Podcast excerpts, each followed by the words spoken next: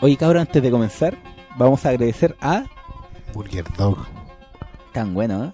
Muy, muy bueno, de verdad. Yo, Bueno, yo, yo, el mío fue un griego.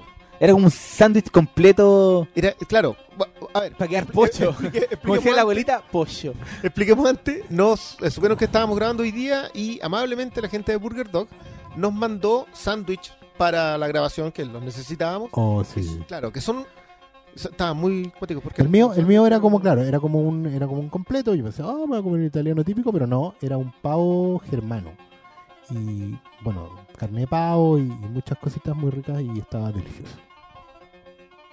No sé lo que yo comí algo que, bueno, com- como yo como pan con margarina. no sé lo que era, estaba muy sabroso, fue un cambio de para mi paladar. Estaba bueno. Está bueno. No, yo, yo me comí un griego que venía con una salsa arriba y era como una cosa envuelta en queso, estaba notable. Muchas creo gracias. Muy bien, muy, muchas gracias a la gente de Burger Dog. ¿Cuál fue el tuyo, el gringo Está, es- está como abriendo el local, está en Luis Taller Ojeda 95, local 3. Muchísimas gracias. Muchas gracias.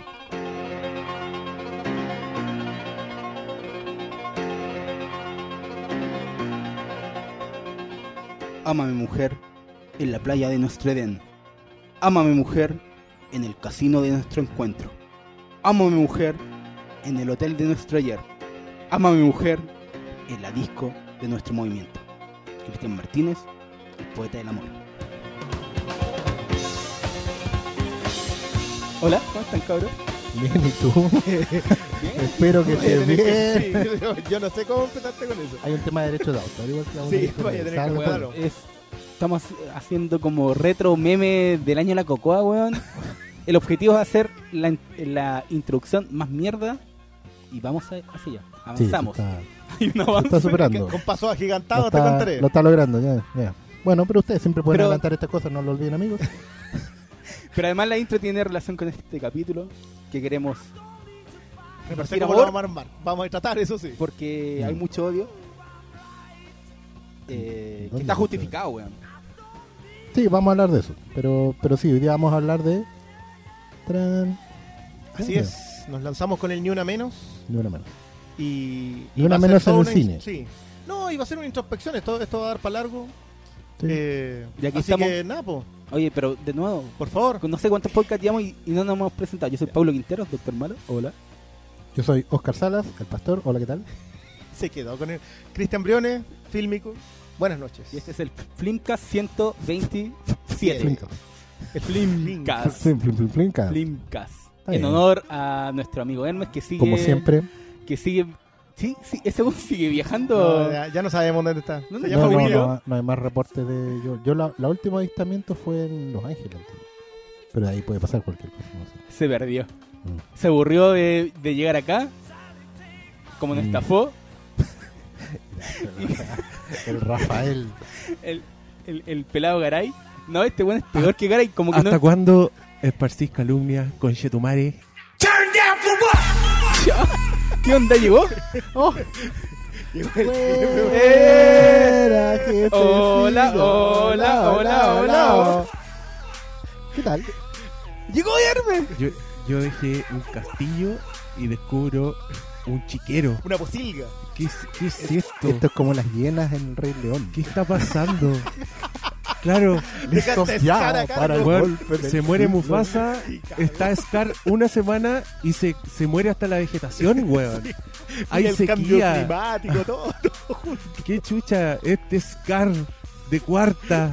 Es cuarta. Intentamos hacer un reinicio. Como en Hollywood le gusta esa weá, que hicimos hacer un reinicio. Hicimos una remecuela. Estábamos pensando ya cambiarle el, el nombre al, al Flimcast. No, los huevones ordinarios, po, weón. Haciendo, Pero, weón. haciendo encuesta, ¿escucharían un podcast solo de nosotros tres? Pero- Ya, pero Era era, bueno. era, Eso- idea de spin-off. No, no, no. no. no era. Pero eso fue el, el clásico del Mercurio, po. Oye. Ahí hay que. Oye, Ahí, la tiráis. ¿y, y si dejamos la mesa de audio aquí para siempre mejor? Ah, Es que se ve bonito acá. los huevones como el. Oye. Yo estaba de viaje en tierras lejanas, sintiéndome súper poco querido, porque estáis una semana en Estados Unidos y ya te creí, te sentís como una hormiga, así como el one más insignificante del universo.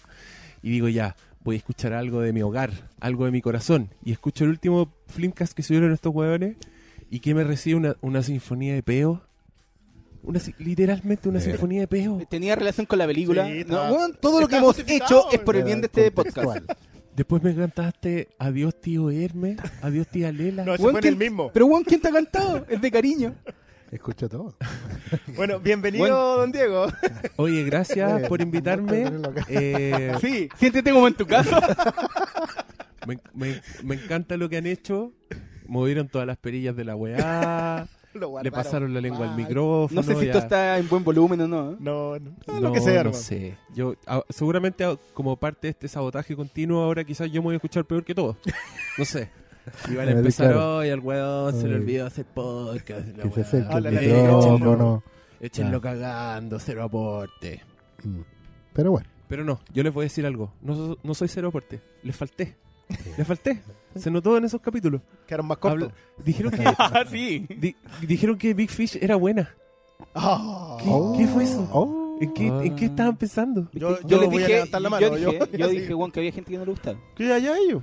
Allá este otro. Bueno, Dije- dijeron de que hecho la fui- gente dijeron la gente que no le gustaba Big Fish eran hueones lo dije Y y yo- lo yo- mantengo. Yo no puedo haber dicho eso. y yo ahí escuchándolo ¿No yo, te gusta Big Fish? que no me gusta Big Fish Y ahí Ah, preguntaste, ¿sí, desde, weón? desde mi propia casa me están diciendo hueón en la distancia Ese es la- el aprovechamiento es y después hablaron de ay los directores favoritos directores favoritos y, y ni un hueón nombró a George Miller Pero si no estaba ahí, pues. ni uno ya pero es que esa weá es como es como la que de ellos vivir pues cuando el hueón va y le muestran la realidad sin que el hueón nunca hubiera nacido así son esos flimcasts Pero, George No. Bailey. pero la gente lo recordó en, en el anterior Flimcast con la intro estúpida de del- en el nombre de el- Kubrick. sí, Yo la dije, apertura Michael Bay dijo, oye, ¿por qué no está? ma? Sí, George lo Miller"? reclamaron de Está inmediato. ¿eh? sí. La gente te recordaba en Sí. cada capítulo. Ah, Bueno, yo no, yo no lo decía po. por eso, yo lo decía por cuando hablaron de los directores favoritos y lo que sentían, como esa afinidad.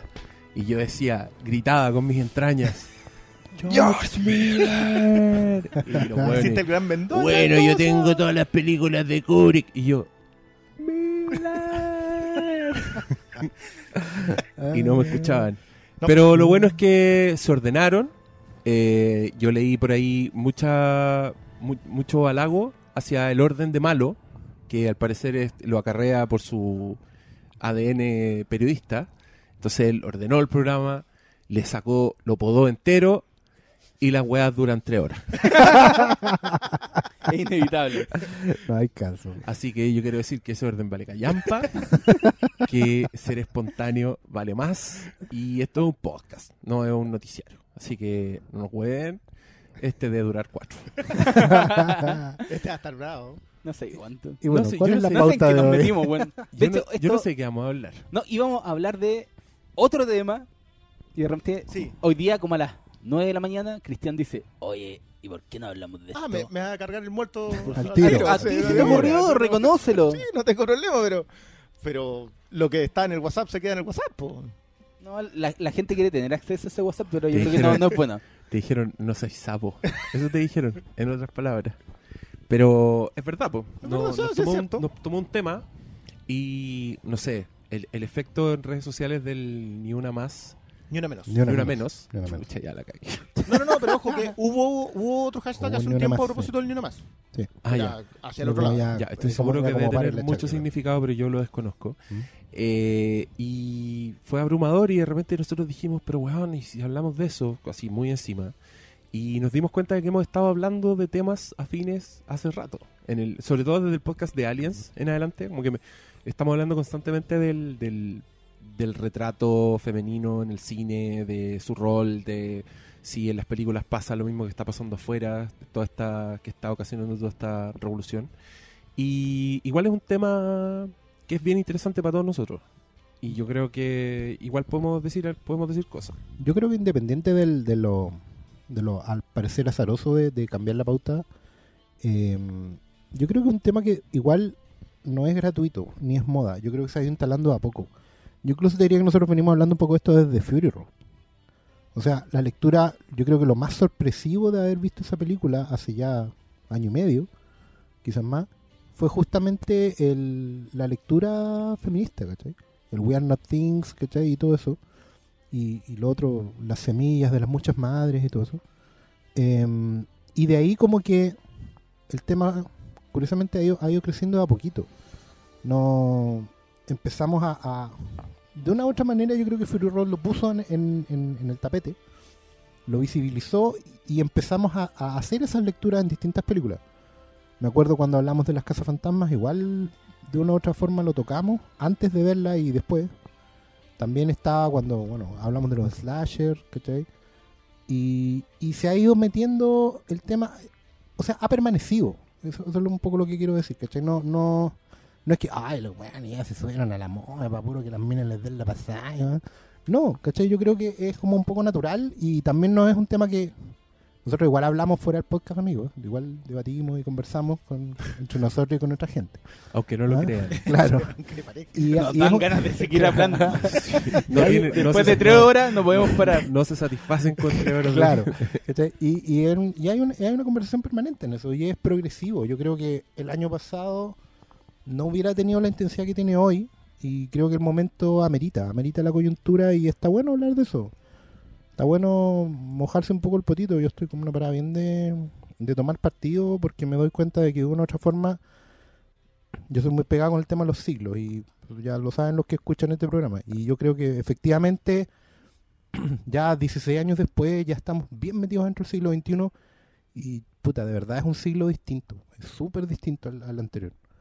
Hay muchas cosas y no solo me refiero a que pucha, no llegó, no llegaron ni los Centra Eddy, ni despegó el SF1, ni llegó el planeta de los simios tampoco, ni hubo bomba nuclear, pero están pasando otras cosas que son cambios heavy. Y yo creo que no podemos eh, sustraernos de eso. Y es bueno que lo hablemos también. Desde nuestra perspectiva, desde lo que a nosotros nos gusta, lo que nos interesa, las películas, la cultura pop, eh, la cosa divertida también, pero eh, porque esto impregna todo, ¿cachai? Creo yo. Eh, ya, yo cuando tiré esto en la mañana, en realidad lo estuve, le estuve dando vueltas todo el, el rato así como sentía que tenía que decirlo. De hecho se los escribí así, como que si me quedo atragantado con esto, voy a sentir mal después por no haberlo dicho. Y es porque yo siento que nosotros cometemos el error de quedarnos, de invisibilizar eh, lo que sentimos al respecto, lo que creemos al respecto. Y que, quede súper claro, nosotros acarreamos el machismo de manera inherente, somos, estamos, vivimos en una sociedad machista eh, y miramos casi todo con eso mismo. O sea, ese es nuestro punto de vista, esa es nuestra postura y nos cuesta mucho sacárnosla por, por razones más o menos lógicas. Y llega un momento en donde, yo lo comentaba ayer, que, que es necesario reflexionar, que es necesario parar y darte cuenta que lo que está pasando a tu alrededor no es y no debiera ser un fenómeno aislado. Nos compromete. Me imagino que lo vamos a profundizar un poco después, pero el primer cuestionamiento es aquí somos cuatro hombres hablando de este tema. ¿Por qué son cuatro hombres hablando sobre este tema? No se le predica al converso. Acá nosotros somos gente que algo estamos tratando de. Algo estamos tratando de mirar de otra manera. Lo hemos lo reflexionamos a propósito de Ghostbusters y creo que fue súper importante en, asumir que el medio es así.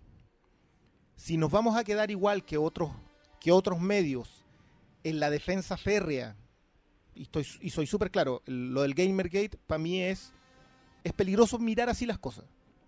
Yo creo que también lo hablamos a propósito de lo de la broma asesina. Y que nos ayudó a, sabéis que no estamos entendiendo esto. ¿Por qué? Hay un factor de crianza, sí, pero también hay un factor de no mirarlo. De, de como no nos afecta, así que no le demos. Y esto es necesario. Yo, yo de verdad entiendo el cuestionamiento, pero de una vez por todas, si no tienes que ir a convencer a nadie más, necesitamos nosotros sentarnos y aprenderlo, internalizarlo, porque no lo vamos a vivir. Nosotros no vamos a vivir este tipo de violencia, nosotros no vamos a vivir este tipo de discriminación. Entonces, si no nos sentamos a hablar sobre lo que es y sobre lo que le pasa al- a las mujeres en esto, no lo vamos a aprender nunca. Yo soy comprensivo con aquellos que empiezan con todo este rollo de, ah, el por si la pongo, etcétera, etcétera. Soy comprensivo. Pero es una, es una comprensión condescendiente. Yo de verdad creo que es necesario empezar a, a dejar atrás a esa gente que mira esta- estas cosas así y empezar a mirar para adelante porque esto es para adelante. Lo que dice Oscar es muy cierto. Esto es mirar y mirar el siglo. Si esto es ya de una vez por todas, cortar un poquito el tema. Yo soy fanático de Sam Peckinpah, que era un director ultra misógino, que sus películas lo reflejan. Pero eso no implica que yo no sepa lo que hay ahí. Y ese, ese paso creo que es necesario darlo. Creo que nosotros, ustedes lo comentaron a propósito de este, de este post que salió en- hartos lados, que era el de Cangrejo Man, el de Danilo, que él decía que porque que no encontraba referentes en la cultura pop para enseñarle a su hija. Y yo creo que ese es un error de parte de quienes vivimos harto de esto, que en vez de ser proselitistas nos ponemos elitistas. Y agarramos este tema y lo hacemos exclusivo y, no- y nos arrancamos con los tarros y miramos de otra manera. Al contrario, tenemos que buscar los referentes y tenemos que buscar el apoyo y tenemos que participar. Si nos excluimos porque no lo somos, es el primer paso ignorar el problema. Es que todo, yo creo que todo parte. eh, que es un tema que, bueno, yo nunca voy a saber lo que siente una mujer con el acoso. Nunca voy a saber lo que ellas sienten, weón. Y es, súper duro, porque yo leía Facebook y aparecían historias súper cuáticas. De conocidas, amigas que hablan de la primera vez que habían sido abusadas. Y yo decía, weón, qué chucha. ¿Cómo, trato de, ¿Cómo tratáis de ponerte en su lugar si no, nunca voy a sa- saber lo que es, temer que te agarren el paquete. Que es como el- la, la idea más básica, weón. Y es y súper duro. Y violento. Y, y al final, yo creo que ni siquiera es tratar de ponerse en el lugar del otro. Es, es ver qué chucha hay hecho tú. Cuáles son tus errores. Y a partir de ahí tratar de construir eh, cambios. Porque si no nos ponemos nosotros en el... En qué chucha hemos hecho nosotros mal para que esta sociedad machista y solo por... de- tú, tú quizás no soy machista, pero solo por decir, no, no soy machista, eres parte del problema porque la sociedad eh, está hecha para ti, está hecha para el pri- privilegio de nosotros, está hecha para que nosotros tomemos la voz y, y, y solo por ser hombre de repente tengáis un poco más de razón. ¿Cachai? Es como, weón, ¿por qué? ¿Por qué esa weá? ¿Por qué, por qué me escuchan tanto a mí? ¿Por qué no escucháis a, no lo escuché a ella. ¿Por qué yo tengo que saber más de Superman o de Batman? ¿Por qué te, te cerré a esa idea, cachai? Pero en el. Aunque la sociedad lo permita, uno no se puede permitir ser un concha de su madre más que llega y crea un hashtag como era, eh, ni uno menos. Y es como, Nadie weón, Nadie menos. nadie menos. Es como, weón, está ahí. No estáis entendiendo el problema. No es el prole- la violencia, sí. Todos estamos contra la violencia, pero este no es solo violencia es violencia de género. Entonces, yo creo que somos cuatro hombres que estamos hablando en este podcast, pero también hay que, podemos asumir que desde lo que nos compete a nosotros podemos buscar el cambio. Y esa es la, yo creo que la, la principal misión es asumirse y, Eso. y saber qué chucha está mal. incluso en nosotros mismos. O sea, el, el cambio no va a partir. Esto lo- yo lo comparaba casi como, como la reunión de, de Hola, soy Cristian Briones y soy machista. Ahí, ahí llega un punto en donde tenéis que dar el primer paso y reconocer que hemos sido, que somos y que queremos cambiar son pasos.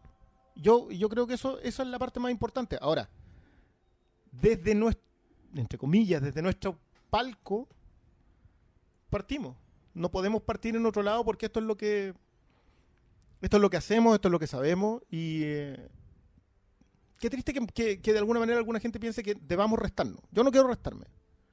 Yo no, no voy a no voy a decir, sabes que yo no puedo participar en esto porque sí, claro, yo no lo voy a sentir nunca. Yo puedo empatizar y esa parte empatizar parece que se nos está Es olvidando que de la esa weá, po. manera. Yo creo que la empatía es la clave y, y restarse el problema porque han pasado siglos en donde el hombre dice, bueno, yo no soy así. Yo no soy como el resto. No son todos los hombres. Pero restándose la conversación ha provocado que, que la weá esté como esté, po.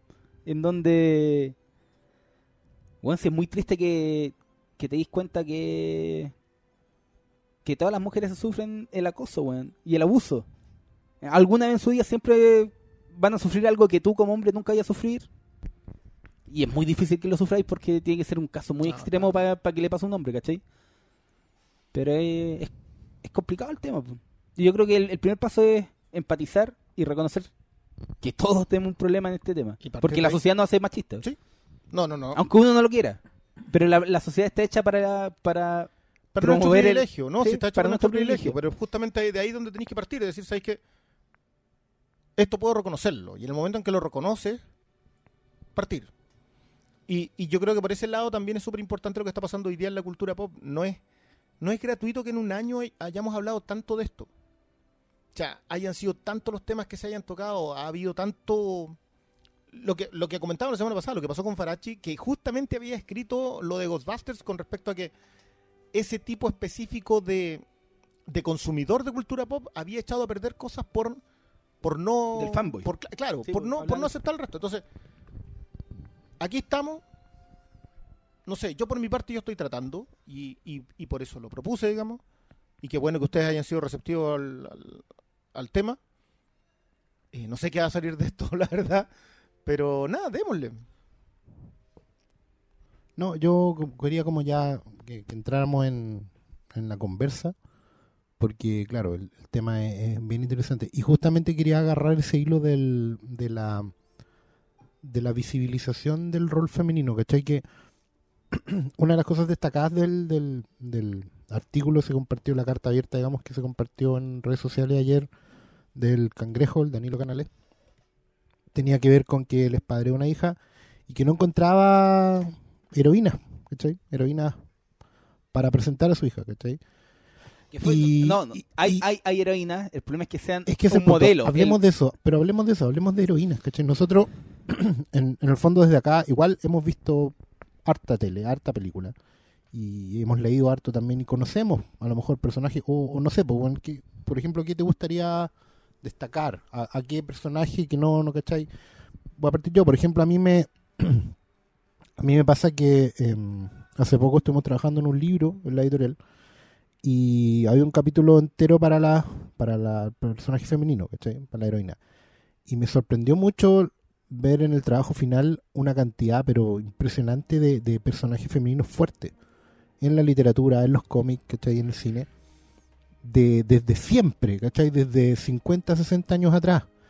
Lo, lo, lo impresionante de eso era que, no sé, pues, desde personajes como Modesty Blaze, ¿cachai? La misma Wonder Woman, o pasando por la viuda negra, eh, la, la condesa Alegra de Fontaine, y en el cine, bueno, todas las, las- lo hemos hablado acá, las heroínas del slasher, ¿cachai? Los personajes que hacía Catherine Hepburn antes, eh, montón de- de personajes a lo largo de la historia están ahí, ¿cachai? No, no son meras caricaturas, eh, son ejemplos, son válidos, son fuertes, son valientes, pero nadie los conoce. Nadie los destaca, nadie los recuerda, eh, no hay afiches de ellas, no hay figuras de acción de ellas, ¿cachai? Y, y me sorprendió mucho porque me di cuenta efectivamente que el problema no es que no, no haya referentes, el problema es que son invisibles. ¿Cachai? Que se suele pasar. U- Alguien me tiró la talla el otro día. ¿Te fijaste que eh, en el afiche de Inferno aparecen dos personas? La, Tom Hanks y Felicity Jones, pero Felicity Jones no tiene nombre. No aparece su nombre en el afiche. Ella es una loquita que corre nomás. ¿Cachai? y que obviamente por efectos de Photoshop se nota que ella corrió aparte, no se sacó la foto con Tom Hanks al mismo tiempo, porque está mirando por un lado, nada que ver, y él va corriendo como para otro. Eh, había un afiche de Jack Richard, creo que donde aparece Tom Cruise como siempre, eh, con el perfil de siempre, mirando como siempre, y atrás hay una actriz que no tiene nombre, que de hecho creo que ni siquiera está de frente. Sí, está, sí, es la, es la Kobe Smulders y en la ficha ni siquiera está de frente. Entonces, como. Pucha, el personaje puede ser fantástico, pero por defecto ya está eh, invisibilizado, ¿cachai? Entonces, un, es un tema ese, ¿cachai? Y, y creo que sería bueno que lo fuéramos tocando. No sé qué, qué piensan ustedes, digamos. Es que bueno, yo creo que lo importante es iniciar la conversación porque es una conversación que, que no tenemos habitualmente. No, Se- cuesta, cuesta. y, y más que cuesta, se da por hecho, se dan por hecho muchas cosas y esa weá. Weón en pelota al final, porque te das cuenta, pero ¿por qué, weón? Y no, no hay una respuesta, tú preguntas, ¿por qué? Porque así es la weá. Y ese es triste que, que la weá sea así, ¿cachai? Eh, yo, lo- yo pensé que en este programa íbamos a hablar de películas. Pero hablemos de películas, hablemos. Y vamos a estamos- centrar la conversación de esas películas ¿Mm? relacionándolas con, con la contingencia y con y con lecturas que se pueden hacer y, y, y en el fondo decidir qué, qué tan buen barómetro ha sido el cine de esto, que yo creo que ha sido un gran barómetro, como dijo el Christian. Porque, por ejemplo, yo vengo llegando del Fantastic Fest, Ya. donde hay muchas películas, y te juro que mi top, te diría que mi top 10, de mi top 10, 8 películas se tratan de alguna u otra forma de empoderamiento femenino. Ya. Y así, y me di cuenta cuando venía para acá. ¿Cachai? Son, en el Fantastic Fest vi películas que se van a estrenar o a fin de año este año o el próximo año. O sea, es como ¿Hay algunas que estén como Es ya listas como para que la gente las tenga en, en el radar? las que están ya listas, yo preferí no verlas. Como Ya. Arrival. Porque caché que es como la que se viene. Pero bueno, hasta la película de Shyamalan, hasta Split, de alguna manera es empoderamiento femenino, pero palpico. A pesar de que sea Macaboy el A protagonista. pesar de que sea Macaboy el, el- el antagonista, en Ya, este caso. Porque la protagonista de esta niña es la, La la de Wish. Claro. Ah, la de. mm. Pero se roba la película Macaboy y su personaje, así que compiten. Es como bien... Pero, pero esa es una película eh, que también se enmarca en el género del terror, que como yo vengo Claro. diciendo hace rato, es uno de los géneros más feministas que existen desde el principio. Y a mí me sorprende eso porque estamos hablando de películas basura, hechas con presupuesto ínfimo, para un público eminentemente masculino, pero sin embargo todos los personajes masculinos son unos imbéciles y la única inteligente y con cerebro que logra dominar a este enemigo poderoso que es Jason es una mujer. Eso pasó en la 1, en la 2, en la 3, en la 4, en la 5 no, en la 6 tampoco, en la 7 de nuevo sí. y, ¿cachai? Cuando Bueno, y está en la Halloween también. Y está está, la Halloween la, después... la Scream. Y esta pesadilla. También, sobre todo las primeras. Sí, Absolutamente, y si te diráis, son todas como. El, el antagonista siempre es un varón. Eh, están todas estas lecturas de sexualidad que, son, que- que lamentablemente son bien como famosillas, pero puta, son un poco. Se quedan un poco cortas, siento yo. Porque para mí el slasher es una weá mucho más fascinante y digna de estudio. Pero mm, obviamente en esta época en que se celebra tanto la, la película de empoderamiento, a mí igual me da un poco de resentimiento porque yo digo, weón, la mierda que yo estaba viendo en, los- en los 80 ya estaban hablando de estas cosas y todos me decían que esas películas eran malas, ¿cachai? Entonces, por ahí también va, va quería yo meterle la cuchara, hablar un poco de eso, porque al final yo entiendo la crítica del weón que nos dice como no tiene ninguna mujer hablando hoy día, tiene que ver porque nosotros, claro, como dicen, como dijeron ustedes mismos, no tenemos el punto de vista, no lo podemos tener, de ninguna manera. Claro. Pero queremos hablar de eso, ¿cachai? Para mí esta weá sí tiene que ver mucho con la empatía. Como, para mí la empatía es la cura de todo lo que está pasando. O sea, el minuto en que no eres capaz de ponerte en los zapatos de otra persona, en este caso de las mujeres, si no podías hacer eso, ya está todo mal para adelante. Y eso para mí queda en evidencia en todos los hashtags, en todos los guanes con los que estamos peleando. Pero yo esperanzadamente siento que son los menos hoy día, precisamente por las weas que están pasando. Sí. Y bueno, pa- es cierto que no tenemos ese punto de vista, pero sí tenemos otro punto de vista, que es el haber visto muchas películas. Eh, el ser seres empáticos, yo creo creer que todos los que estamos acá somos, somos capaces de empatía. Y en mi parte de escribir personajes mujeres también, como que es Sí, una po. weá que para mí ha sido tema el último año que estuvimos escribiendo esa En teleserie. verdad. sí. Em, entonces, sí podemos dar ese punto de vista. Podemos dar el punto de vista de buenos que ven muchas películas, que tienen cosas que decir de esas películas y que creemos que son películas que sirven para ejercer la empatía, para ilustrar la lucha feminista, que para mí Mad Max Fury Road es más relevante que la concha de su madre. Para, para, ¿cuánto se demoró en.? No, pero esta vez, No, esta pero vez fui esta yo. vez No, está pero muy está en justificado. serio. Y esta vez fui yo. Yo, ¿sabes Por primera quiero, vez que primera vez fui yo. Quiero, quiero hacer una pregunta acá como, como por- porque creo que tení, tienes, tienes justo el punto en donde, en donde quería llegar. ¿Podemos hablar todos acá de un de que haber de que ver lo que hemos visto, consumir lo que hemos consumido nos ha ayudado a eso? Yo creo que absolutamente. En mi caso, absolutamente. Sí, igual yo creo que va, va un poco con, con tu, relacionado con tu entorno, con tu crianza y es una que es una amalgama de cosas. Claro, pero no sé pero creo que sí aporta no cerrarse a solo un tipo de consumo, ¿cachai? Y yo creo que cerrarse a un solo tipo de consumo ha permitido que en la historia de la humanidad nazcan nazcan totalitarismos culiados de pensamiento que han reflejado lo peor del ser humano. Yo creo que hay que consumir cosas diversas. Bueno, hay un, hay un tema del cual nos hemos quejado bastante, que es el de la fórmula. Y efectivamente la fórmula en, el cine, en el arte, en todo, en general, los cómics, en todo, tiene que ver con repetir un patrón que le agrada a la mayoría.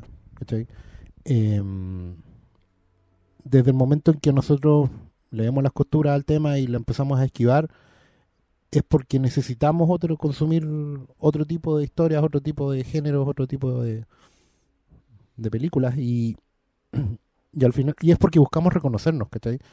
Eh, la mayoría, yo sí, yo creo que sí, la mayoría de la gente que, que consume cine, que le gusta el cine y, y que lee libros y que consume historietas y que ve series de televisión, busca sorprenderse primero que todo y reconocerse y apasionarse en esa historia. Entonces, eh, es inevitable que de una u otra manera termines reconociendo distintas realidades. O sea, cuando tú veís una serie ambientada en, en, no sé, pues en el mundo negro de Harlem o veís una serie ambientada en, en, en un mundo gringo de, de- de un pueblo a las afueras y reconocís elementos, eh, no es porque te quieras identificar con la cultura gringa, sino que porque hay cosas que son comunes y que, que se terminan de una forma u otra aplicando a, tu, a tus relaciones personales, a tu entorno y todo, ¿cachai?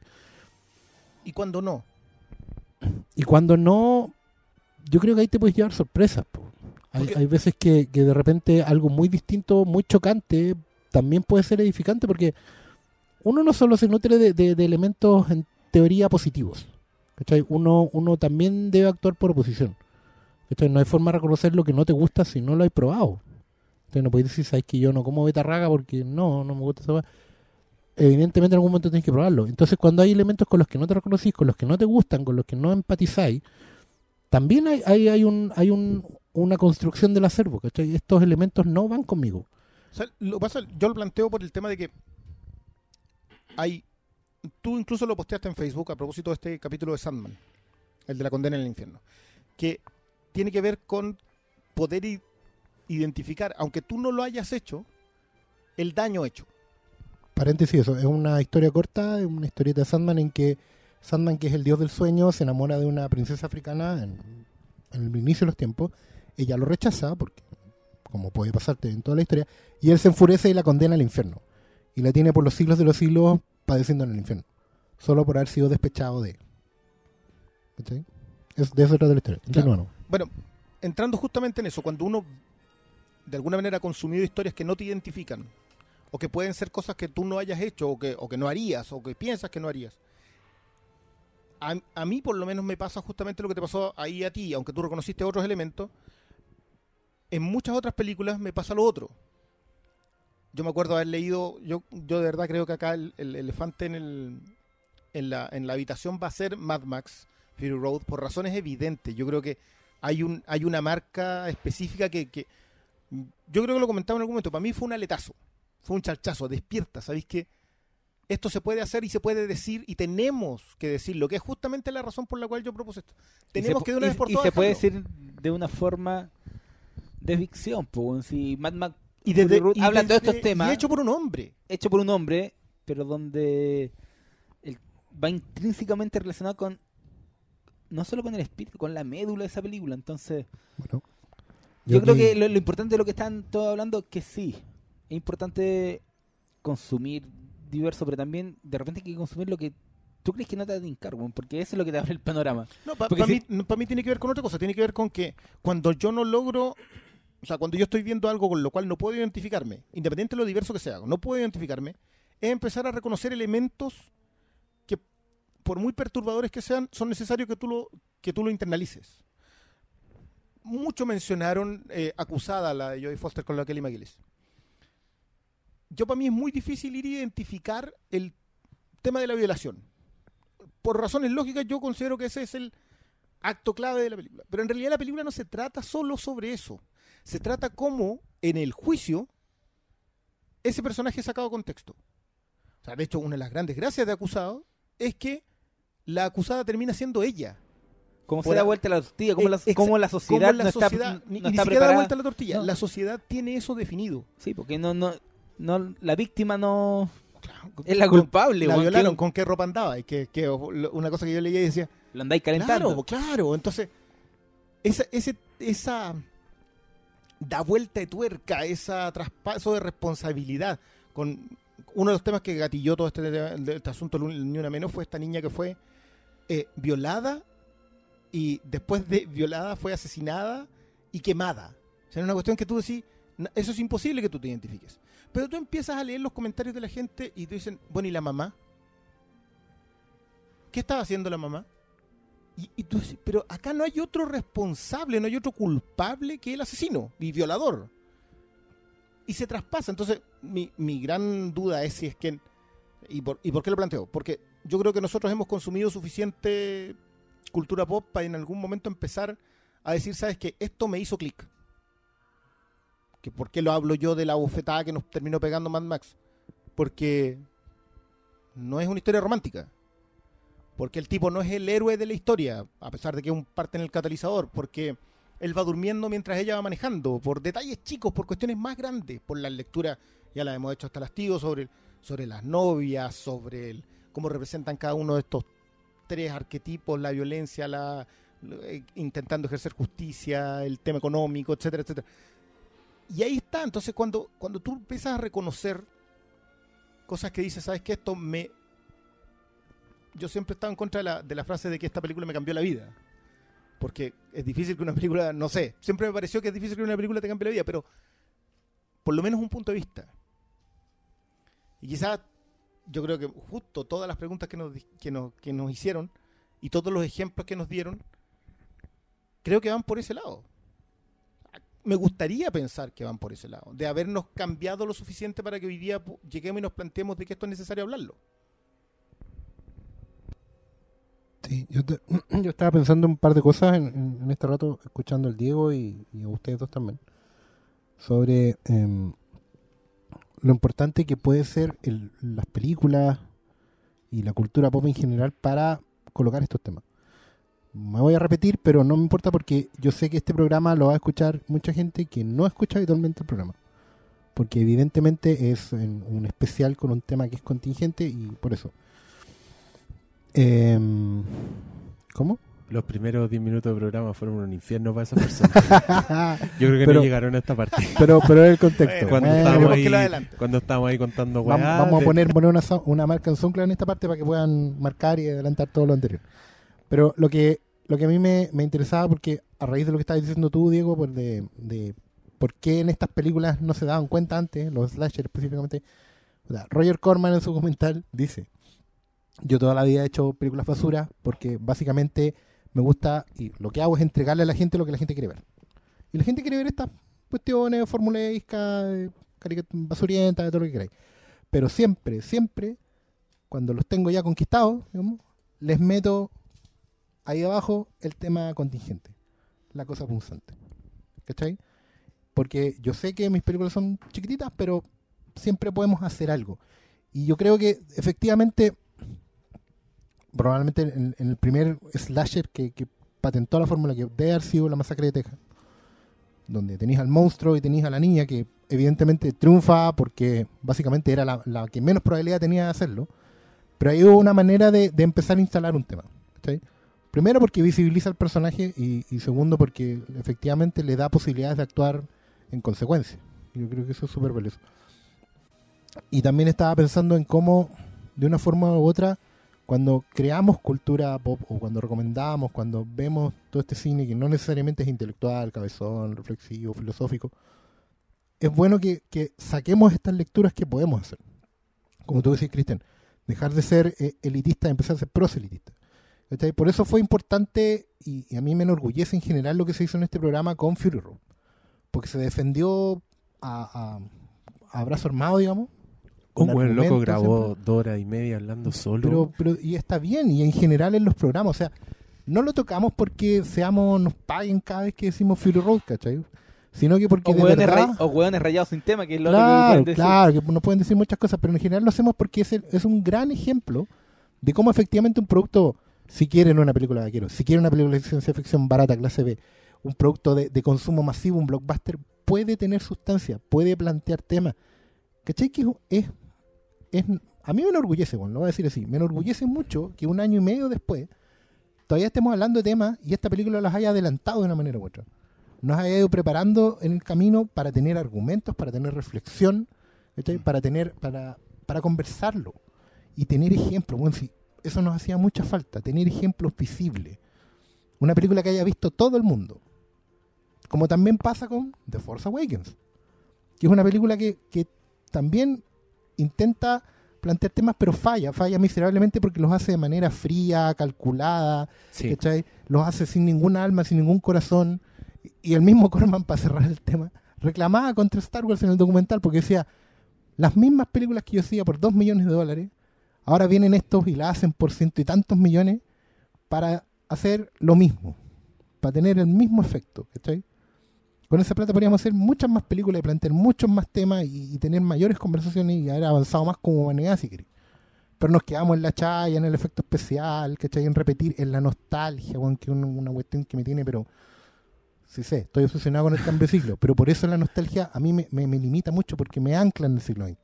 Me devuelve para atrás, me devuelve a la época de la IRT, Antú, blanco y negro, me devuelve a, a los chicles y todos los dulces con azúcar, me devuelve a, a- a- a- a películas donde tenía que perdonar la falta de efecto especial. Todo es muy bonito, pero fue y siempre va a estar allá. No necesito quedarme allá. ¿Cachai? Si fuera por eso, Marty McFly se habría quedado en los años 50. Esa es la primera lección de esa película. El güey lo único que quería era volver a su tiempo. Porque cada uno es hijo de su tiempo y vamos hacia adelante, no hacia atrás.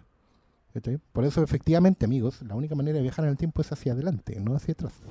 Científicamente no se puede volver al pasado, ¿ya? Así que no lo intenten en casa. Ah, ya. Este es un programa con muchas no, es que, es que estamos, sí, es que yo creo que también tiene que ver con lo que con lo que hablábamos. Sí, hay un momento en que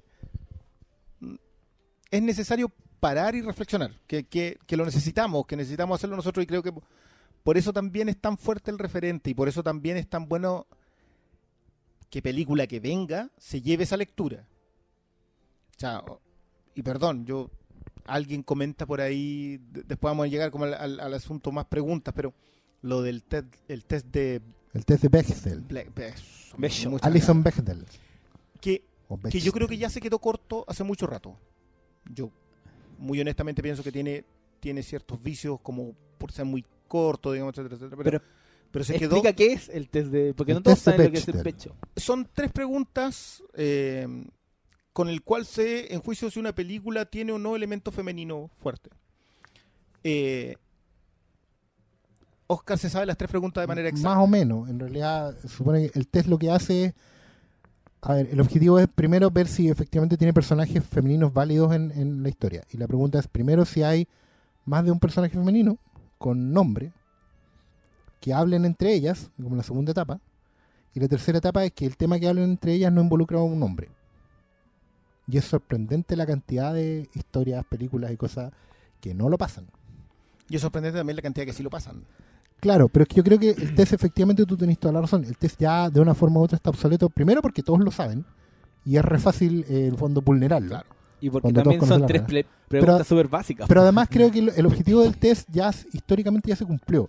Que creo que era básicamente mostrar eh, la abrumadora diferencia que había entre personajes masculinos y femeninos en la historia. Pero igual tú caché que el, el fam- la weá del famoso test es una deformación así comunicacional espantosa. Es como de repente se transformó en requisito una weá que no tiene Claro. ninguna base, que no, no significa nada. No, O y de sea, hecho de repente se vuelve como noticia. Hoy, Star Wars, episodio 7. No pasa el... Weón, ¿por claro, pero, pero es que claro, yo creo que su objetivo era muy Tampoco en la puntual, guía. No, muy- yo creo que a esta altura lo están poniendo. Y ya a esta altura no, hay no alguien, tiene- hay un weón encargado de ver que el guion tenga Que lo pasa pase. el test. Claro, sin y es parecido... Y esa weá me parece, me parece una consecuencia nefasta de la weá porque weón, no significa nada. Y, y el origen es un cómic, es una historieta Sí. que hacía esta niña, sí, que er- era, es de estos cómics como anécdotas, como... Slice of Life. me- claro. Y son, y son dos pololas, son dos lesbianas que van saliendo del cine y una le dice a la otra eh, que lata, por eso, con- por eso nunca hay al cine, y la otra le dice, ¿cómo que no hay al cine? Sí, porque yo creo que para mí, para ir a ver una película para mí tiene que pasar tres pruebas. Y le dice estas tres huevas, tiene que haber dos mujeres, tiene que haber una escena en que hablen las dos solas y no tienen que hablar de un hombre. Eso era un globo de texto en la historieta.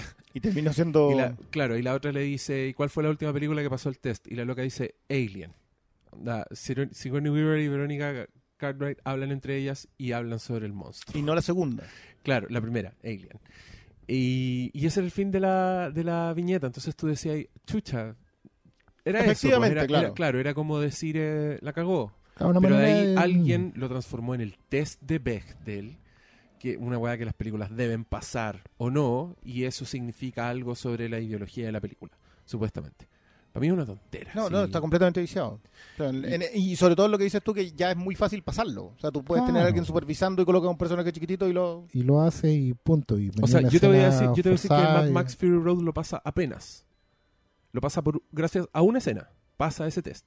Y para mí esa es una, una película que hubiera, estado en riesgo de, Claro. de no ser aprobada por... Sí, bueno, Por alguien menciona que ¿cachai? 50 sombras de Grey lo pasa. Ahí tenéis. Claro, ahí, Ahí cierra toda la discusión. digamos, Ah, bueno. solo por completar. La escena que hace que pase Mad Max es cuando la viejita le habla de las semillas. Sí, a la- sí me, me- Ah, lo tenía más o claro. Sí, tenía la-. Sí, porque antes toda la la, vampira. toda la conversación está centrada en... En eh, Immortal Joe. Que en la Sí. sombra de Immortal Joe, si la película se trata de eso. Pero, mm, no, Sí, Oye, que- yo, que no, yo quería hablar de una cosa que va relacionada con todo esto, que también, eh, que es un tema importante, que es como cerrarse al canon, cerrarse a que, el, a que la cosa sea solo una forma, en el sentido de que, oh, esta película quiere hablar, le da protagonismo a una mujer solo porque es moda. ¿Cachai? Y es un tema súper... Lo, lo hemos visto en los últimos años como, oh, eh, hicieron las casas más mujeres porque ahora se habla de eso. Oh, Claro. ahora el protagonista es negro porque bla, bla, bla. Oh, ¿por qué metieron a un asiático? Oh, ¿por qué convirtieron a este superhéroe en negro? Oh, ¿por qué... Weón, Latino. es necesario. Vos cachai que, no sé, por los cómics y todos estos personajes se hicieron en los 50, 60, en una época en donde había eh, un problema racial heavy, en donde la norma era que en todos los weones fueran rubios, blancos, Capitán América, eh, Bruce Wayne, pues weón acomodado, weones del 1%, hombre ¿cachai? heterosexual caucásico. promedio, ¿cachai? Ah. Es como, weón, es necesario que personajes que en su esencia, que su esencia no, no, no va determinado con un parámetro X, por ejemplo, ya. Sí, es necesario que Black Panther sea negro porque es africano, Sí. ¿cachai?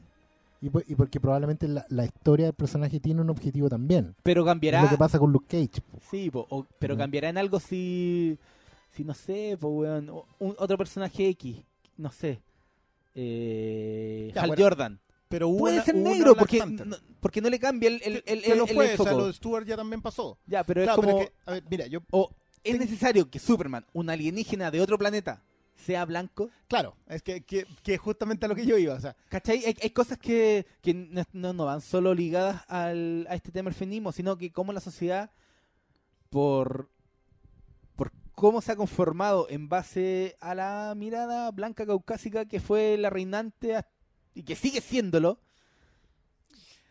eh, dictó cómo era nuestra, el- nuestro consumo de, de cultura popular. ya, pero es que yo justamente eso es lo que iba, que el hecho de que ya no lo estemos mirando así, o sea, que, que no sea ese el tema. No, pero actualmente es mucho la discusión que Mm. existe sobre ese tema porque dicen, oh, cambiaron al personaje Ya, de raza pero- solo por, por fama, o sea, por moda. Pero el punto es que en el, El análisis... no, sí, sí, no, pero el, el ejemplo es Cuatro Fantásticos. ¿Cambiaba en algo que Johnny Storm fuera negro? No, porque la base de Johnny Storm es que es un weón eh, muy inmaduro, eh, colegial y que no está preparado para ser superhéroe. En eso no influye Mira, nada. con todo lo que yo detesto esa película, eh, y lo saben, digo, como fan que soy, y Y como, que hablamos de los Cuatro y Fantásticos como del programa reinicio. que, que inauguró mi andadura acá. eh, el, tema, el tema de Johnny Storm negro, de hecho, con el tiempo me di cuenta de que respondía a otro resorte. Ya, uno puede quejarse, oye, ella es blanca, su hermana es blanca y él es negro. Eh, no coincide, ¿cachai?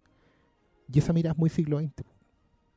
Habla, habla de una concepción de familia que es Normada, po. muy normal Sí, muy solo- antigua sí, muy antigua. Yo hoy día, así como mi hijo no entiende que un teléfono pueda tener disco y bocina, ¿cachai? De hecho, cuando los vemos los Looney Tunes es muy bizarro porque todo es muy marciano, ¿cachai? Hay teléfonos de, de pared, ¿cachai? Donde tú te colgáis el auricular en, en la oreja y habláis a otra bocina en la pared. Y ellos no entienden eso, no tienen por qué entenderla, ¿cachai? Asimismo, hay modelos de familia que hoy en día a los que nacimos en el siglo pasado nos parecen marcianos, pero que ¿cuál es el problema?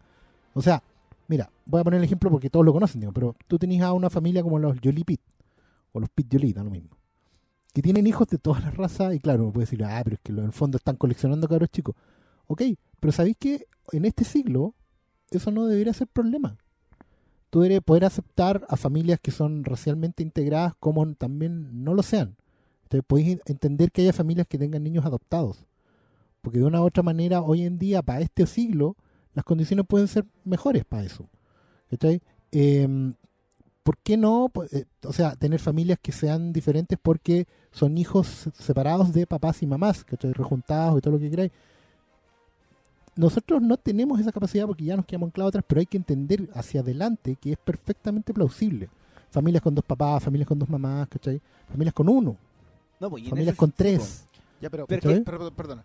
¿Tú piensas que de alguna manera la cultura pop está apuntando hacia allá y la resistencia está en los, los que venimos de atrás? Yo creo que la cultura pop no está apuntando allá, pero en, en estos como errores de la Matrix, Ya. porque a mí no me van a decir que había una intención en Cuatro Fantásticos de echar para adelante la integración racial. No, lo que había era cuoteo, porque es una película formulera, ¿cachai? Diseñada desde arriba los estudios. Pero, Igual que el feminismo en Star Wars The Force Awakens. exactamente, exactamente, son películas formuleras, ¿cachai? Pero ¿dónde se les nota la fórmula? ¿Dónde se les nota que no van para adelante? En que después en The Force Awakens nos sacan juguetes de Rey, Ay, eh, ya. ¿cachai? bien. Por último, Porque entonces ahí te das cuenta que la integración no es real, que es solo cuoteo. ¿Cachai? Porque la protagonista efectivamente después no tiene, no logra perpetuar un mensaje que pudiera generar. Es- es- a ver, dos cosas. Una, yo comparto completamente lo del tema del cuoteo. Pero siento que es indispensable para que cuando alguien la vea en 10 años más, ni siquiera haya sido el concepto del cuoteo. No tiene la, no tiene la mirada de nosotros más escéptica, Claro. en el sentido que nosotros lo estamos viendo porque entendemos que lo que venía de antes no era así, y lo están haciendo ahora porque ah, por cuoteo, literalmente, y después yerran al en el merchandising en donde sí se les nota lo que son. Oye, yo quiero, yo quiero decir algo un poco polémico, pero antes paréntesis, que en Estados Unidos ya están corrigiendo el error. O sea, vimos muchas niñitas disfrazadas de Rey Sí.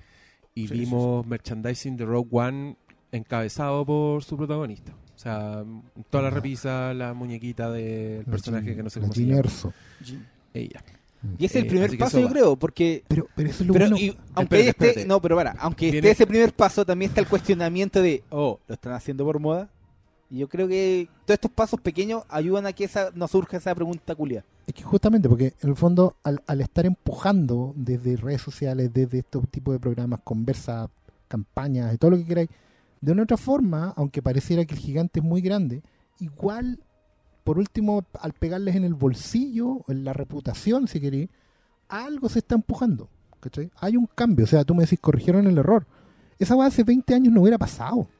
De hecho, en Marvel, Disney, que son más eh, to- todavía reaccionan más lento en lo que se trata de Marvel, porque en, Star Wars igual hay, hay, hay otro tipo de presión.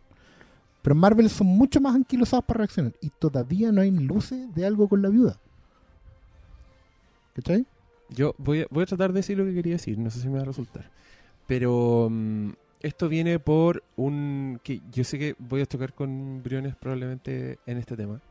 Que he, he leído ahora sobre todo muchos artículos decir que em, la princesita es cáncer y que por fin tengo una Rey para mostrarle a mi hija por ejemplo. Esa es una a la que yo me voy a dirigir. Y la otra es que hace poco vi un como Victoria, así como que compartían una noticia que decía que el disfraz de superhéroe le está ganando el- al disfraz de princesa. ¿Cachai? Y yo creo que ambas alegrías vienen igual de una especie de machismo. Porque para mí es eh, significa reconocer un personaje que no es personaje, en Rey, solo porque te lo trasladaron a un mundo masculino. ¿Cachai? Y decir que las princesitas son solo princesitas porque, puta, yo he mirado bien de cerca a esos personajes y encuentro que son ejemplos de personajes fuertes femeninos en casi, en casi todas las historias de Disney. ¿Cachai? Eh, de hecho, yo escribí una columna que fue bien taquilla en su momento que Sí, se llama. En defensa de las De princesas las Disney princesas Disney. Mm. que era porque siento que se reduce el concepto al decir que son unas princesas y olvidáis lo que son dentro de sus propias historias, porque finalmente eso es lo que te- eso es lo que tenéis que juzgar en estos casos. Y claro, a mí no me costó llegar a decir que, por ejemplo, Ariel es una mina que finalmente sigue sus sueños, lo que más le gusta es la tierra firme y se revela contra su padre, ¿cachai? La, la Mulan ni hablar, es una guerrera, esa es como la, la que más se mete a un mundo masculino y por lo tanto es como la reconocida como la más, como la más digna de las princesas. Pero hasta que Pixar igual lo hizo súper evidente con, con Valiente, yo creo que Valiente no se desem- desenmarca de lo que son las princesas Disney para atrás, ¿cachai? La, podéis hacer lecturas parecidas de la Yasmín, hasta de la Bella, que la weona es como la única inteligente del pueblo, ¿cachai? La única que no pesca al, mijito rico que todas se quieren agarrar, la que estudia, la que, la que quiere salvar a su papá, que es inventor, ¿cachai? Como siempre podéis, podéis hacer lecturas súper dignas de las princesas Disney, pero yo creo que también pasa por porque Disney cuida a, su, a sus clientes, ¿cachai? Pero es la simplificación a mí la que me, me hincha un poco las pelotas, sobre todo cuando se celebran weas que para mí son tan poco, eh, están tan poco bien armadas como la raíz de, de Force Awakens, ¿cachai? Que solo porque te la hayan disfrazado de una wea que tú conocí no significa que sea un buen personaje ni que sea un, un nuevo modelo rol que le podéis mostrar a tu hija porque no te gustan las princesas, ¿me cachai? Es como, no sé, no sé si lo dije bien, pero también me pasa que eh, encuentro un peligro en esto de tirarse por, por el personaje femenino porque sí, sin pensarlo, creo que es poco empático y que por lo mismo es, es muy condenable. Y hace poco vi un artículo que te analizaba a todos los personajes femeninos de las últimas, de como de los últimos blockbusters, que, que también empezaron ya con el cuoteo, con meterte personajes femeninos fuertes para tener un personaje femenino fuerte, pero en el tercer acto el malo principal lo derrota el, el mijito rico de la película y la secundaria se queda de fondo haciendo otra cosa. Es ¿cachai? lo que pasa en Guardianes de la Galaxia, por ejemplo. Y que pasa Por también un en, ejemplo- en cómo entrenar a tu dragón con la chica que es como la mujer fuerte, la que seca Claro. para los dragones, igual, pero igual la loca en el clímax está En- de hecho, en haciendo cualquier wea, ¿cachai? Mm. Aunque, aunque en la, en la segunda entra el personaje de la mamá. Ahora, ya, esta discrepancia nosotros arrastramos varios años ya. No es, no es, no es reciente, digamos. Eh, yo, no tiene que ver con el, con el arquetipo de la princesa. Pero tiene todo que ver con el cuidado de la princesa. Yo, yo puede que esto se tome mal, pero yo tengo un- una, una tirria muy seria con el tema de la aristocracia y los derechos por herencia. Me pasa lo mismo con los príncipes, no tiene nada que ver con las princesas en general. O sea, yo lo de Kimba, que él vuelve a reclamar su reinado porque es de él, no, porque nació ahí, no, no se lo gana. No, que, es mi problema con los regresos del rey en general, excepto quizás con el regreso del rey, porque en realidad el, el- camino de Aragón es mucho más largo. Pero que yo excluyo a Bella. Siempre he excluido a Bella porque creo que es, de partida no es aristócrata. O sea, ella entra a este mundo a través del intelecto y el sacrificio en el amor, eh, eh, por su amor como hija. Pero ella en ningún momento viene de ahí y se está rebelando contra su propia comodidad, que es lo que pasa con Jasmine. No es tampoco lo que pasa con Mulan, porque ella también se está sacrificando por su padre. No es lo que pasa con Ariel. Ariel se está rebelando contra su propia comodidad y termina exactamente en la misma comodidad, pero en tierra firme. No. Yo voy siempre, meto más en esto el ejemplo de Game of Thrones. Game of Thrones son puras princesas. Son puras princesas. Daenerys es una princesa, la hija de, del norte, que ahora ya va a ser la reina del norte, es una princesa. Pero son el tipo de liderazgo que, que terminan ejerciendo. Por mucho, a mí me costó mucho llegar a ver a Daenerys como en realidad un liderazgo femenino. Las otras son hombres en cuerpo mujer. Ese es su tipo de liderazgo. En cambio, Daenerys evita la violencia hasta que ya tiene que ejercerla.